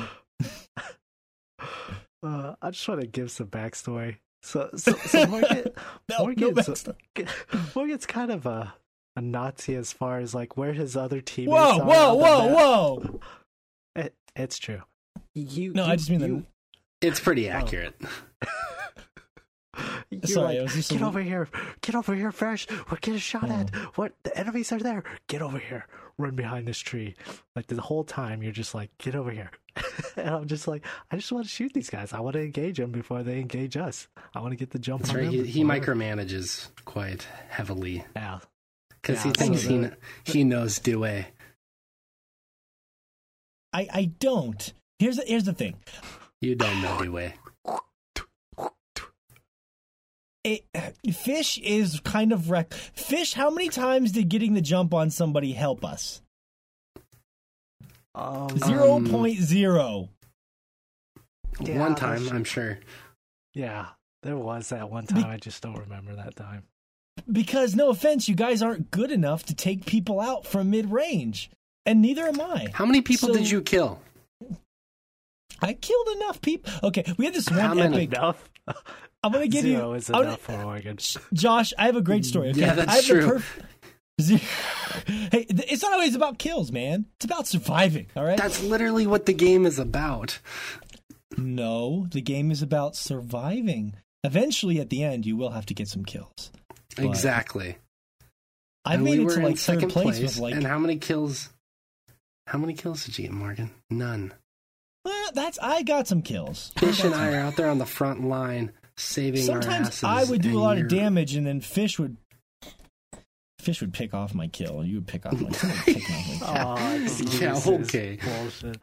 Well, okay, you- we're a team. I'm not over here accusing you guys of not getting enough kills. Yeah. We're working as a team. See, this is what I'm talking about. Mm-hmm. I'm trying to be a team, and they're just trying to separate themselves and Yeah. pick it apart. Can't believe you fish Josh, taking American kills. That's just you sick. I gotta bastard. defend my honor, Josh. Josh, I had the perfect example of when we had a breakdown, all right? So we're all in the human centipede formation. This is the last match we played.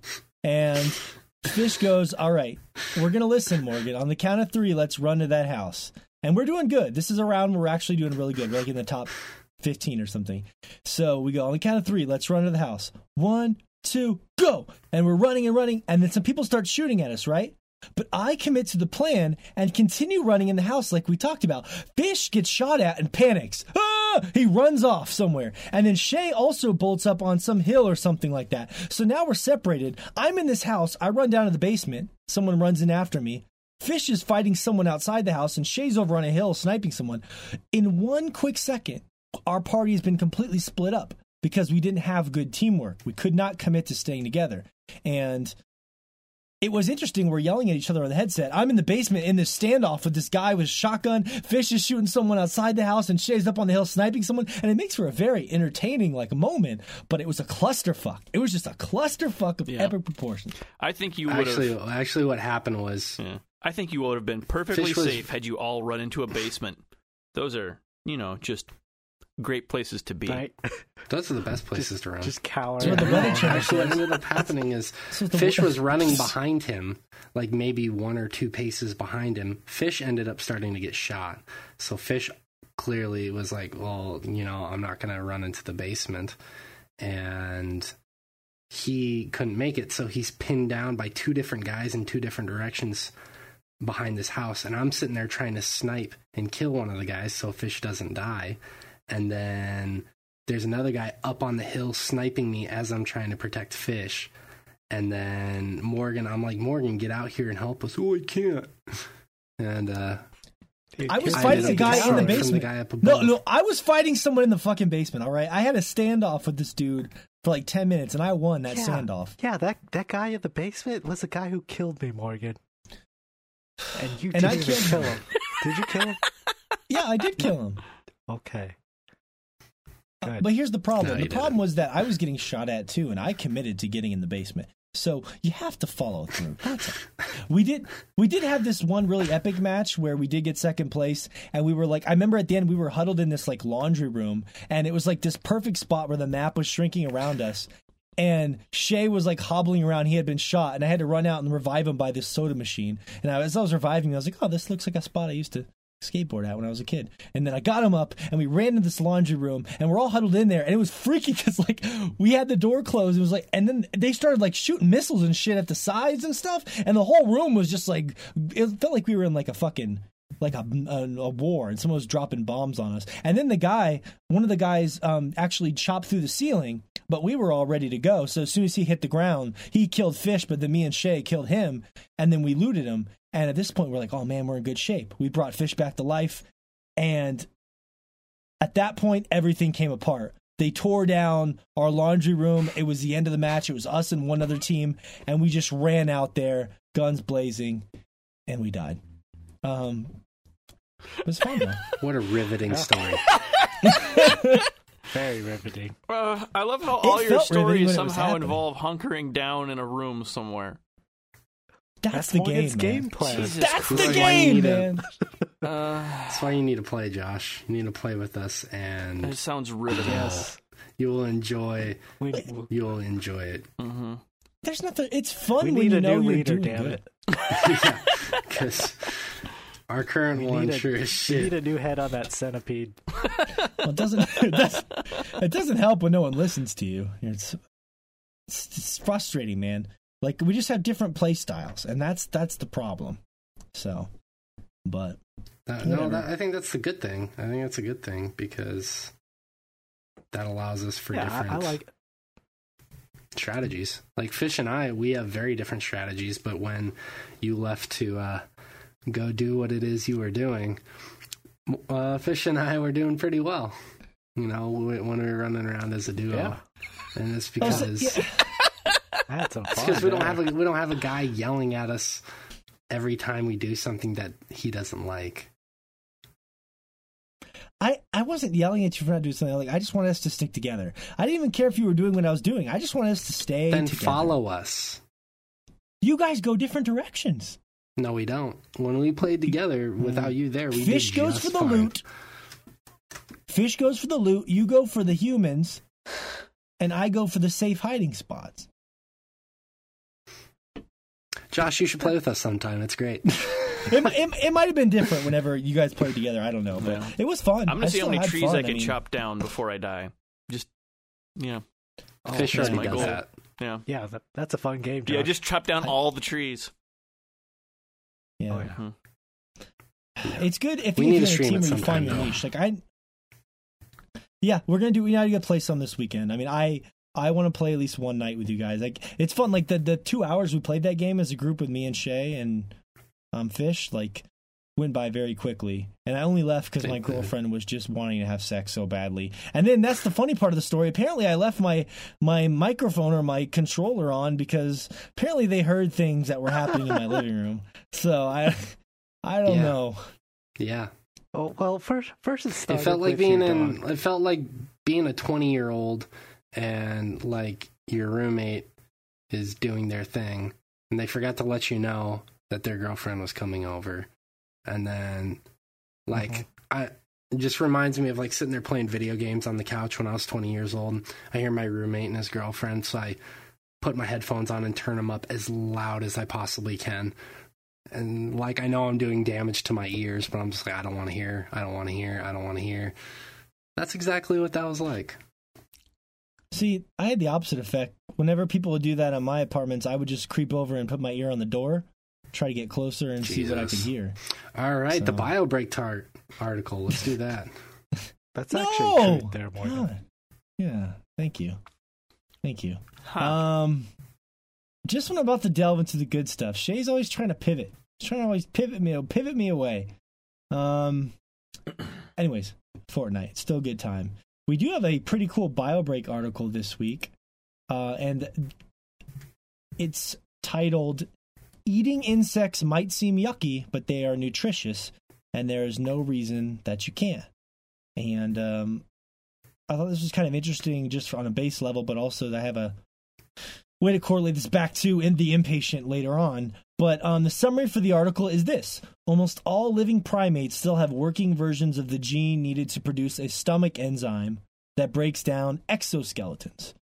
That means that the yuck factor when it comes to eating insects has nothing to do with nutrition, digestion, or evolution. So you think bugs are nasty, but your body does have the right things provided to it, the right enzymes to break down uh, the material. So it's simply a psychological thing. In fact, there's many countries where people do eat insects rather commonly. Now, Shay, I will throw it to you first. Our resident biologist, uh, Shay Layton, is here. He has, of course, a biology degree. One of the reasons why we started this segment. Um, other than just being kind of funny, gross, silly article to talk about, Shay, do you have anything that you'd like to, to add to this weird story? Yeah, um, two main things stuck out about this article to me. First is that it's this gene that is called chia, C H I A, and it's interesting because it in the article it talks about how older and um, less complex primates have three. Um, I don't know if it's three copies or three of them. I would assume like three uh, different coatings for them basically. Whereas modern more complex primates only have one. So we talked about a few weeks ago about you know evolutionary history and how that passes down over such a long amount of time.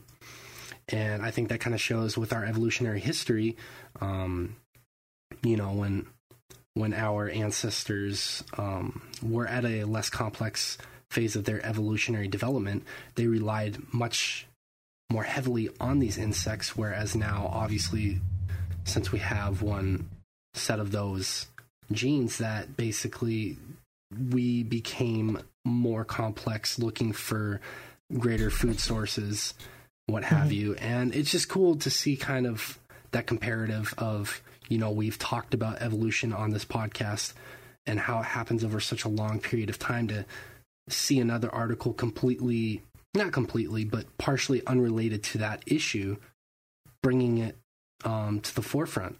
You know, it's it's evolution does happen, and I know that. Um, you know, I'm not I'm, I'm not saying that to step on anyone's toes or beliefs. It just happens over a very long period of time.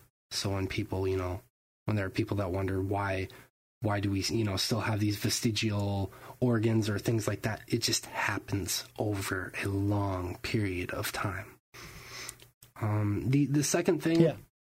and I think actually the more important part about this article is that um, the the the whole global warming aspect to it is that, and it's not obviously anywhere in this article, but the reason why we are looking at this. Um, the eating bugs is because of greenhouse gas emissions.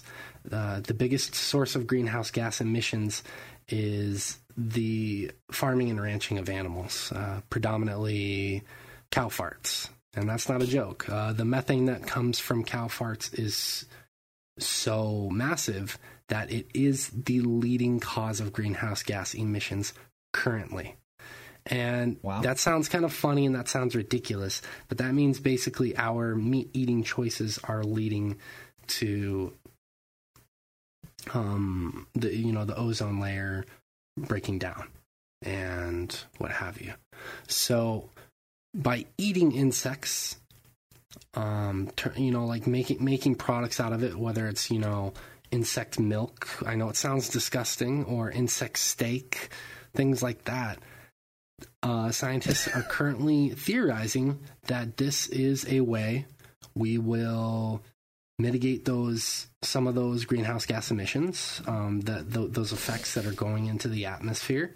Yet we still get all that protein, and we still get that that that we we sate that meat craving that a lot of us have.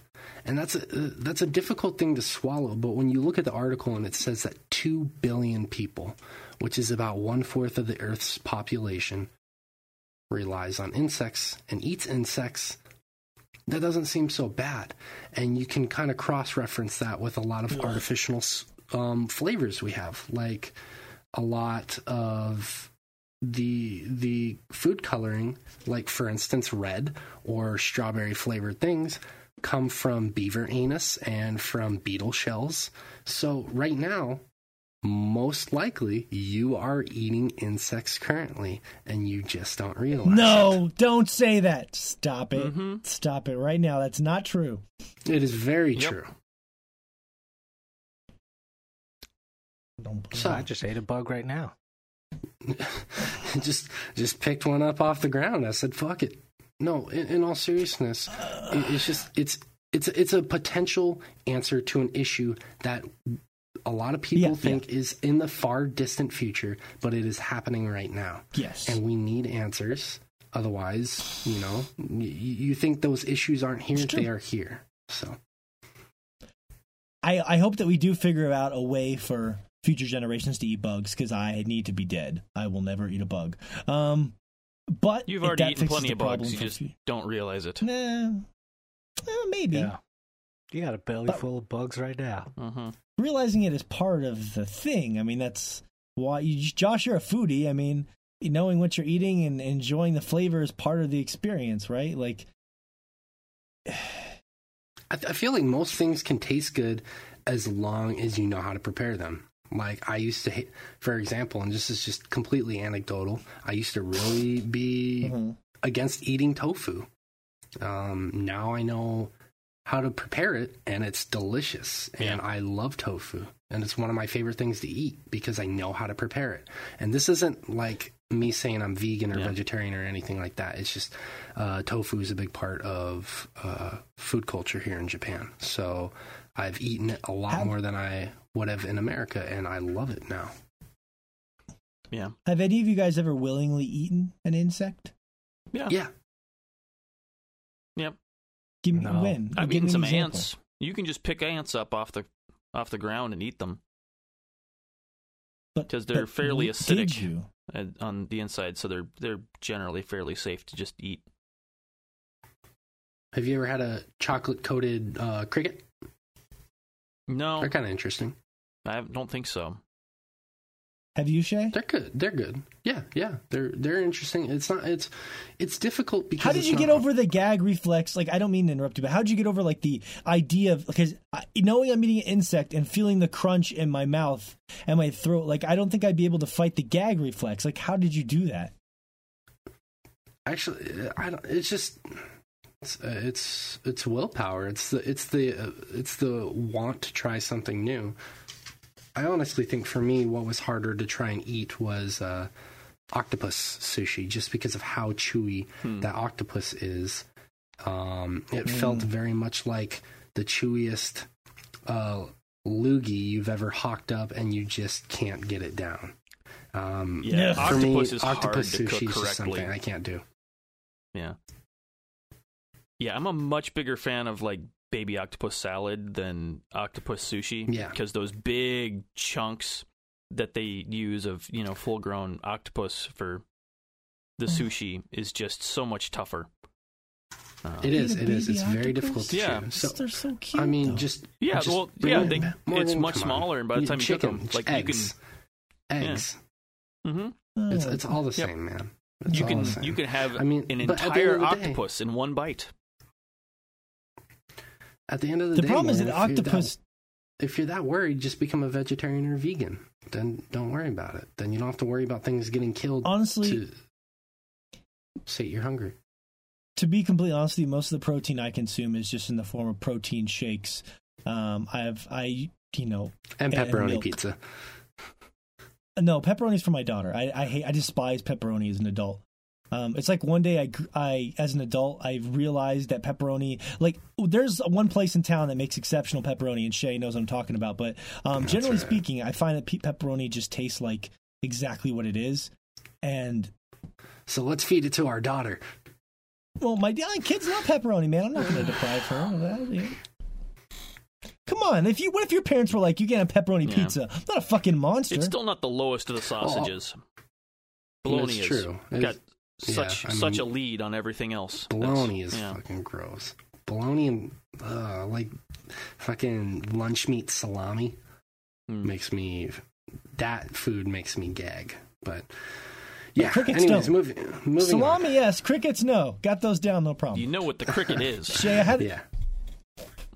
You missed my joke, Shay, about you having an excellent gag reflex. I think Josh might have got it though. I'm not sure. I just chose to ignore it. Uh, I tried. Um, yeah, one of the reasons why I included this wasn't just because it looked interesting, but um, there's a scene in The Inpatient where your cellmate uh, is starving, hasn't been fed for weeks, and he picks up a roach that's on the ground, and you have to decide whether you want to eat it or you want him to eat it. That's one of the choices in the game. So, um, I made him eat it. Good choice. That was that. Yeah, roaches Yeah. are one of the few you I don't want to eat. No, no. Yeah. I mean, those. Ugh, that's right. That's true because roaches are just They carry Filled a with lot of disease. stuff. Yeah. ugh, ugh, and they just look disgusting. Um. All right, so let's, uh, Josh. I wanted to kind of quickly run down your backlog, if you could. Um, you know, we're all opening up wide, and we are ready to receive All right, big boy. the shower of the shower of games you are you have been playing. Start with Celeste. I've heard a lot about that lately. Oh yeah, yeah. I'm still working on that one because that one actually just came out yesterday, um, and it is a platformer, um, separated into levels, but with like the levels are larger chunks, kind of in like a Metroidvania light type of a deal, where instead of Mhm. having um, one huge area, it's got smaller areas that each have you know individual rooms and stuff that are interconnected, um, and you work your way through. Um, it is really good. It's it's just a straightforward platformer, um, with really really tight controls, and it's it's what I wanted. Uh, the end is nigh to be. Yeah, it really yeah. is. Like, because that game was not great. Not great. Like, I really wanted that game to be good whenever it came out last summer. And it just a little too derivative. y- Um. Yeah. And this one, it really, it really scratches that itch for me. Like, this is, it is, Hmm. it is a great, great platforming. Uh, yeah. Yeah, I watched the video. I was surprised IGN gave it a 10. I was like, what the fuck? But the girl was like jumping around and sliding around and getting picking up strawberries. And hmm it, it seemed like it reminded me a lot of that Meat Boy kind of platform. Yeah, yeah, it really is. It's the same speed of getting back into the game whenever you die, and you will die a lot. Um, like each world is several rooms that you can just go through to finish the level, if that's what you're trying to do, just to beat the game. And then, like like you were mentioning, the strawberries are just extra things you can collect, kind of like the bandages were in Meat in Super Meat Boy. Um, Yeah. and Just like bonuses. yeah, yeah, bonuses. And then also there are other hidden things in each of the worlds, uh, like hearts that you can collect, which I haven't figured out what they do yet, and uh, tapes. Like in each world, there's a B side tape that if you collect will Yeah. give you a much harder version of the level to play through. Mhm. Um, I saw that. That's cool. yeah, and it's oh, it's so good. Like the the challenges on the B sides are tuned so ridiculously tightly that um Did you play it on the Switch? yeah, I got it for the Switch. Um How much was it? Much uh, it's for it? 20. 20 right now. That's not bad. Um, 20 bucks is not bad. Yeah. Yeah, it's really good. It's really really good. It's um I mean, it's on everything, so it's not like I can say it's, you know, something that you need to buy a Switch Better for. the but if you yeah. have a Switch, you probably want this on it because it is something you can just pick up and play a level here or there because um, it saves exactly what room you're in whenever you save, so you Mhm. don't have to finish like those big chunks of like a whole a whole level, a whole world, um, in order to put it down if you're stuck in a spot. Um, so it, it works really well on the Switch too. Something you can just pick up and Yeah. play a little bit of. So I definitely, I definitely want to try that one. What else you got on the list? What else did you finish in your backlog? um, you finish Celeste? You finished it? No, I haven't finished that one yet. I'm still. I'm, I think Oh, I'm probably about okay. halfway through. Not well, halfway through. Just the main story, not collecting everything. Which this is one I'm definitely going to go through and get everything, just because the platforming is so tight that it's it's something I'm I'm, I'm going to want to keep playing. Um, Mm-hmm. speaking speaking of which, um, I beat Hollow Knight. Um, Oh, you finished Hollow Knight. but okay. not the ending that I wanted. I got like the first and easiest of the endings, um, and there's still a Mm, ton left to do in that game. Um, I Yeah. still have yet to find a single expansion boss in there, and there was an expansion that came out on, on Halloween that. Uh, so you bought an expansion and you haven't seen. well, it was the a free expansion. It just they patched Oh, the okay, game okay. and added a bunch of new bosses and stuff to it, and I haven't found any of them yet. This is the the That's the world weird. is just so huge. Um, yeah, so there's there's a ton left for me to do in that game. Um, and I'm definitely going to keep playing it. That's one I've just been picking at since it came out, just like just like Zelda. I'm still working on Zelda. Um, you know, just bits and pieces here and there. Um, ah, Cool. yeah.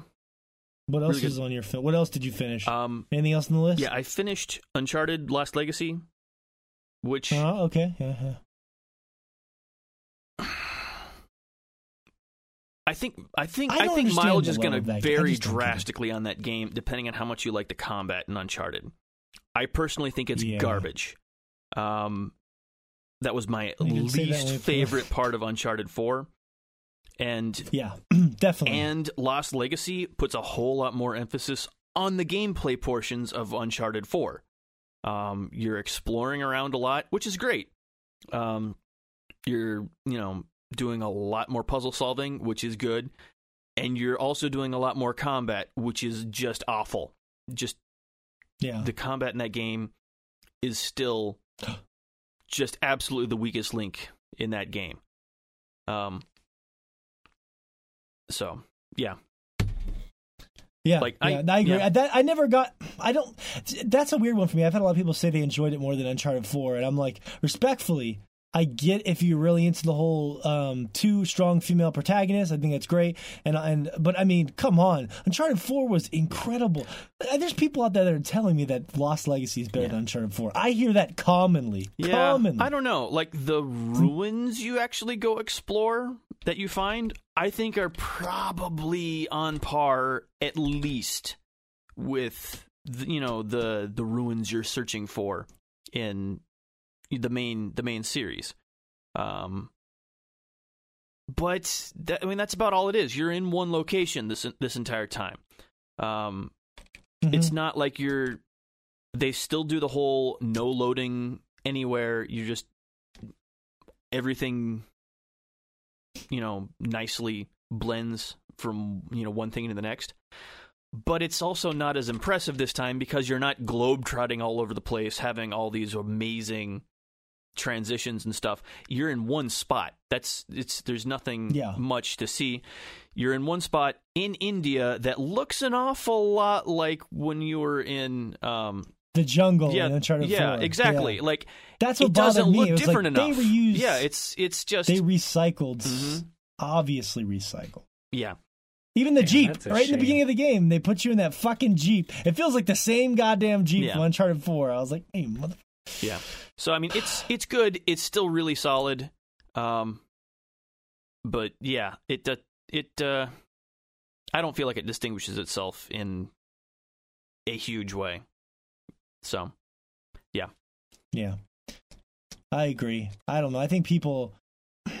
Here's what I think has happened. My big picture thing people want to find reasons to hate on the Uncharted story and sort of the generic Nathan Jake Drake story. I think they were people were just looking for reasons to be like, oh, this is better than Uncharted Four, Uh, and and I want this. I want the game to succeed because I love, especially games that have strong female prota- protagonists. I think we need more of that. hmm But I just that game is did not impress me at all. Um, yeah, Nathan Jake. I couldn't talk there for a second, having a stroke. What what else do you have on the list, Yeah. Josh? Well, I'm I'm, I'm going to kind of finish on that a little bit as well. I feel like the character Oh, sorry, interaction was really good in this game because it was, like you said, the two female leads that we didn't know as much about because we didn't have a ton of, you know, baggage to figure out. They were they were learning this stuff about each other as well. Whereas, you know, in Uncharted Four, the main character interaction was two brothers. Um, I mean, Hmm. I, it it, it I worked don't really well. The that. I mean, character had- development was great, but that's about all there was. The story was more or less non-existent in this game. Like it's just there. And yeah, the, Yeah. yeah. Well, and the villain in The Lost Legacy was garbage. I don't even remember yes. what he looked like or what his name was. Yeah, just he's some generic. generic. rebel trying to use mysterious artifact to whatever, and and not only that, it it, ma- Mhm. it makes makes no sense. Like the the ending makes Yeah. absolutely no sense. Like it's If you don't believe that they had their B team on this game and their A Yeah. team on The Last of Us Two, then you're on drugs because they did, and that's exactly what's happening. mm-hmm. but all right. But anyways, Which was is fine, last which thought on that one. Nothing- So, um, Yeah, no, that's fair. I didn't mean to cut you off. That's that's I agree with that. Yeah. Um, yeah, I played through Subsurface Circular, which was really good. It's just a it's a conversation game, really. You're playing as a um a robot in the I don't remember the exact year if they said it, but in the Mhm. future after robots have taken over pretty much all menial labor, um, and you are playing as a detective trying to figure out why these disappearances are happening um, in the city, and you're just talking to people on Hmm. the on the uh, on the subway, which is your post. You're you know you're you're stuck on that subway and you're you know, going around talking to talking to whoever you can, trying to figure out what's going on. So you're on the subway the whole game, Yeah. the whole Yeah, just having conversations with people. Um, and it's by the Hmm. uh, the guy who did Thomas Was Alone, which is also great. It's a puzzle platformer, but with a lot Okay. more focus on the narrative as well. Um, sim- similar Yeah. sort of vein. Um, Hmm. really good, really good. Cool. I'm, Just a short game you can knock out. Um, you, you know, you play it mostly for the story, which is which is good. That he's the Yeah. dialogue is written really well. It's just it's it's really fun to play through. Um, look at my list here. I played through Off Peak, which is like what the hell is it? It's like an experience game sort of thing. Like it's it's bizarre. It's it's something that could only exist in games. It's Ugh. off peak. I've never even heard of. it. It's Off like- Peak. I Off- guess you could call it a walking sim, but it's it's not even that. It's like it's bizarre. It's bizarre. It's it's worth experiencing. It's free. It's on Steam. You can finish the whole thing in like 20 30 minutes. It's it's Hmm. worth playing just because it's so out there. Um so I just, yes.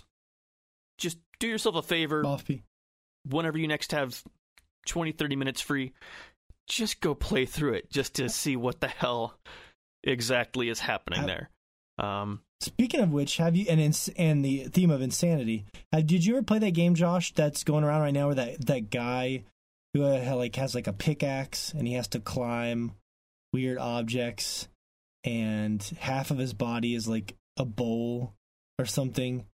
It's called like hanging it. Uh, what you know what I'm talking about? are you having It's this game that's going. are you No, it's a it's a really weird fish. You know what I'm talking about? God damn it!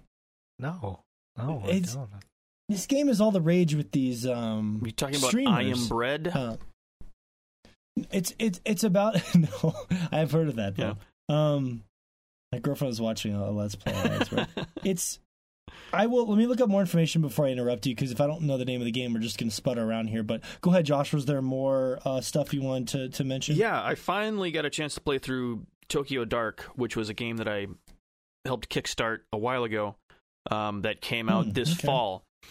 Um, and it's another narrative game. I guess it's kind of the. It's almost its own genre now. It's somewhere between a graphic novel and an adventure game, where Yeah. you're you're doing puzzle solving type stuff like in an adventure game, but there's a ton more focus on the conversations going on there because it's an it's another game where you're playing as a detective, trying to figure out what happened to your partner, um, who went missing. Um, yeah, it's Okay. Lots of Yeah. detective games Mhm. yeah, kind of a theme. Um. Yeah. Which is ironic. Um. Yeah.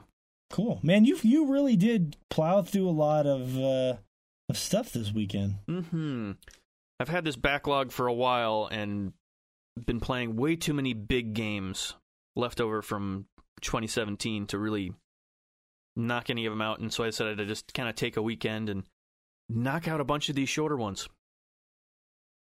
Yeah, yeah, Yeah. That's cool. Oh, and the game is called Getting Over It. That's what it's called. Okay. Um, so it, Google if you've never heard it, getting over it, and basically, it's your body looks really weird. Half of your body is like a cauldron, and then the other half of your and you're naked, and then you have like a big, um, like sledgehammer pickaxe thing, and it's got a weird physics engine, and it that you can beat the whole game in like 20 minutes, but it takes most people weeks and weeks and weeks because it's really fucking hard. Um, Okay. anyways, it's called Getting Over It. You guys should look look it up after the show. All right. It's a whole thing, and you get like inspirational quotes about life and shit. While you're, it's it's it's got a cool story behind it, but we don't have to get into that right now. Uh, I did. Uh, I finished Nier for the fourth time. I got about sixty hours in that game. I'm finally gonna stop, um, and wait just in case Fish plays it again down the road. so um, Okay. it's beginning to become a Just problem. in It's case. just it's just a fun it's just a fun game to slide around there's some stuff I, i'm curious to see how they handle side quests in a game that has multiple playthroughs because like for example there's a, a side quest i started where there was this giant level 50 robot and i couldn't kill him so i left now that i beat route a i'm wondering is he just going to already be ready to go in route b like i'm wondering how the side quests like transfer over i'm assuming they wouldn't make you do them all over again at least in the first two routes so um kind of uh Hmm. I'm curious to see how that's going to happen. But I, I did a video. I put a video up on the Instagram page. People are really supportive. I got to say this um because I was able to put all the, the whole chunks, uh, the, all four chunks of my videos able to put on Instagram now. They have a new thing where you can put multiple videos on one post. So I can put almost entire videos on Instagram now, which is fucking incredible.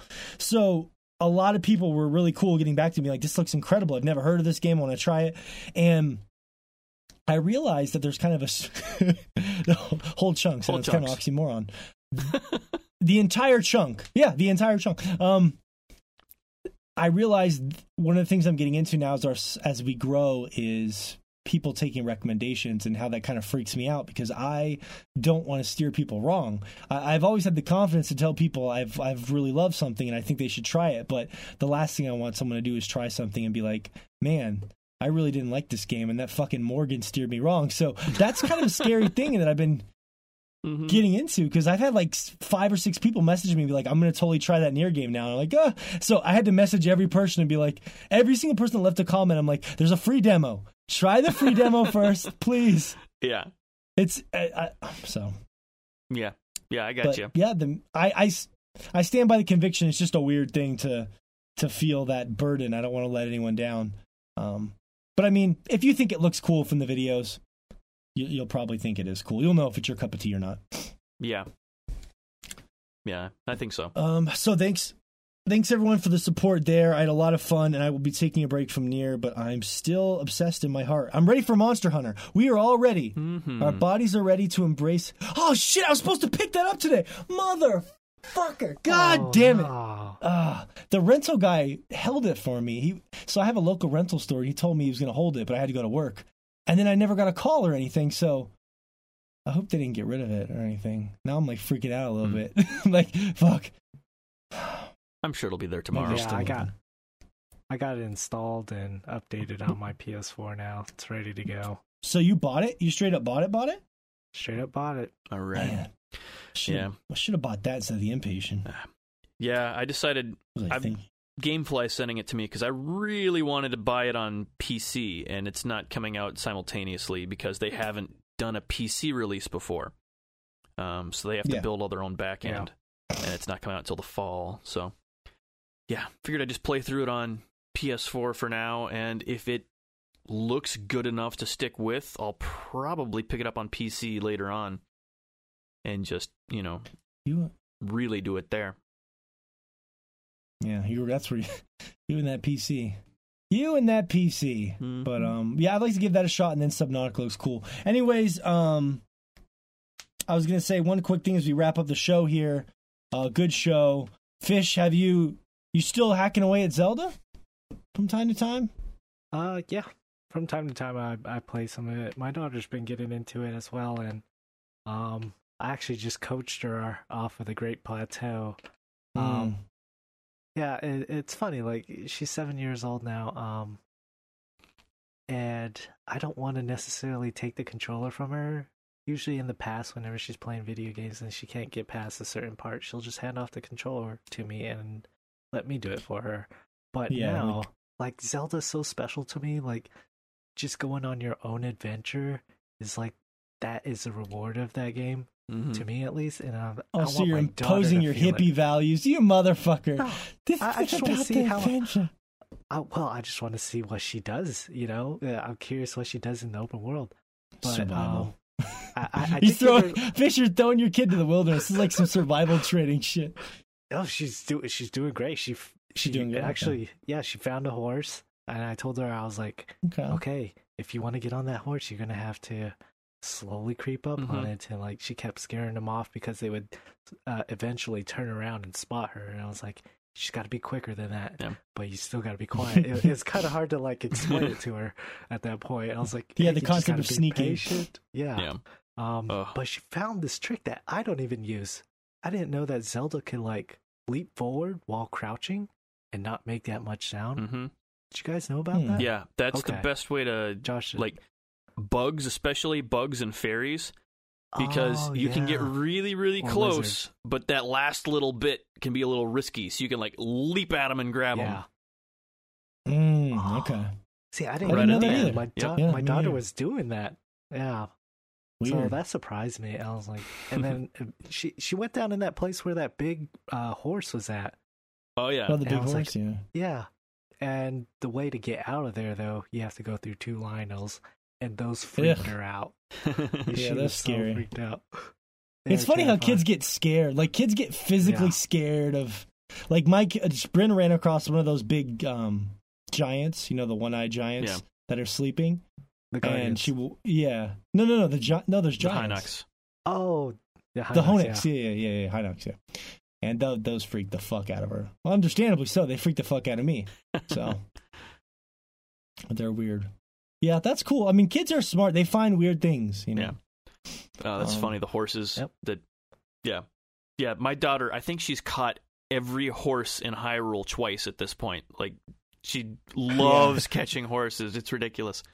Yeah, Uh, and naming them and putting them in the thing. Yeah, kid, little girls love horses, man. Like Bryn spends half the time she plays that game on a fucking horse, just walking around talking to it and shit. It's it's Mhm. fucking hilarious. I mean, it's kind of cool if you think about it. Like she can go to a room and play with a a, a horse action figure because she has tons of those. But in this day and age. She can also turn on Zelda and like it populates this beautiful 3D world where she can take a horse for a ride, and that's probably much cooler. So mhm. Yeah. Yeah. Kids these days. Spoiled man. Can't blame them I, shelby gets my my girlfriend gets mad because i don't regulate it as much as i should but i'm just like fuck i don't i mean i'm not a hypocrite. When i was a kid i wanted to play video games all the time too. So i mean that's it's hard for me to regulate that shit. Yeah. um Mm-hmm. because i just i just don't care. Judge me if you will. But luckily my girlfriend does care so she keeps me keeps us in line. Otherwise i'd be in trouble. Um That's cool though. You got to finish it, fish. But you got to put that game to rest. You have to beat the castle and then just step away. You you gave your daughter her own file. I'm assuming, so you can just. Yeah. I mean, if you don't beat Ganon, you're gonna feel slightly empty in your heart. You know, That's true. Yeah. Monster Hunter about- might distract you, and then something Yep. else is gonna come. Yeah, I feel like that's what's gonna happen at this Mhm. point. Um, I might get addicted to Monster Hunter because it looks like it has a lot of systems that I may very well get addicted to. Oh, the systems! I love the way that sounded so nerdy. There's so many systems. I might get into. I'm just being honest. Like, Mhm. yeah, there's there's Oh, crafting, this one there's system on this other system. Oh God. system on system action. system on system action. that's that's cute. All right. Anyways, we'll get more on that next week. It's been a good show. Thanks everyone for the um, uh, support and uh, also everyone that was able to meet, everyone who's chimed in on the Instagram, both the Horizon question and anything else. Uh, please give us kind rating wherever you listen to the show, iTunes. Um, I don't even know if Google Music or Google Play does like ratings and shit too, but anywhere you can, leave a kind rating, in particular iTunes, because it brings a, a a warm smile to Fish's cold, dead, husky heart. And um, yeah, I need those warm smiles to survive. He does. And we will just keep on trucking along. So uh, thanks for taking some time out of your life to listen to the show, and we will be back next week. Adios.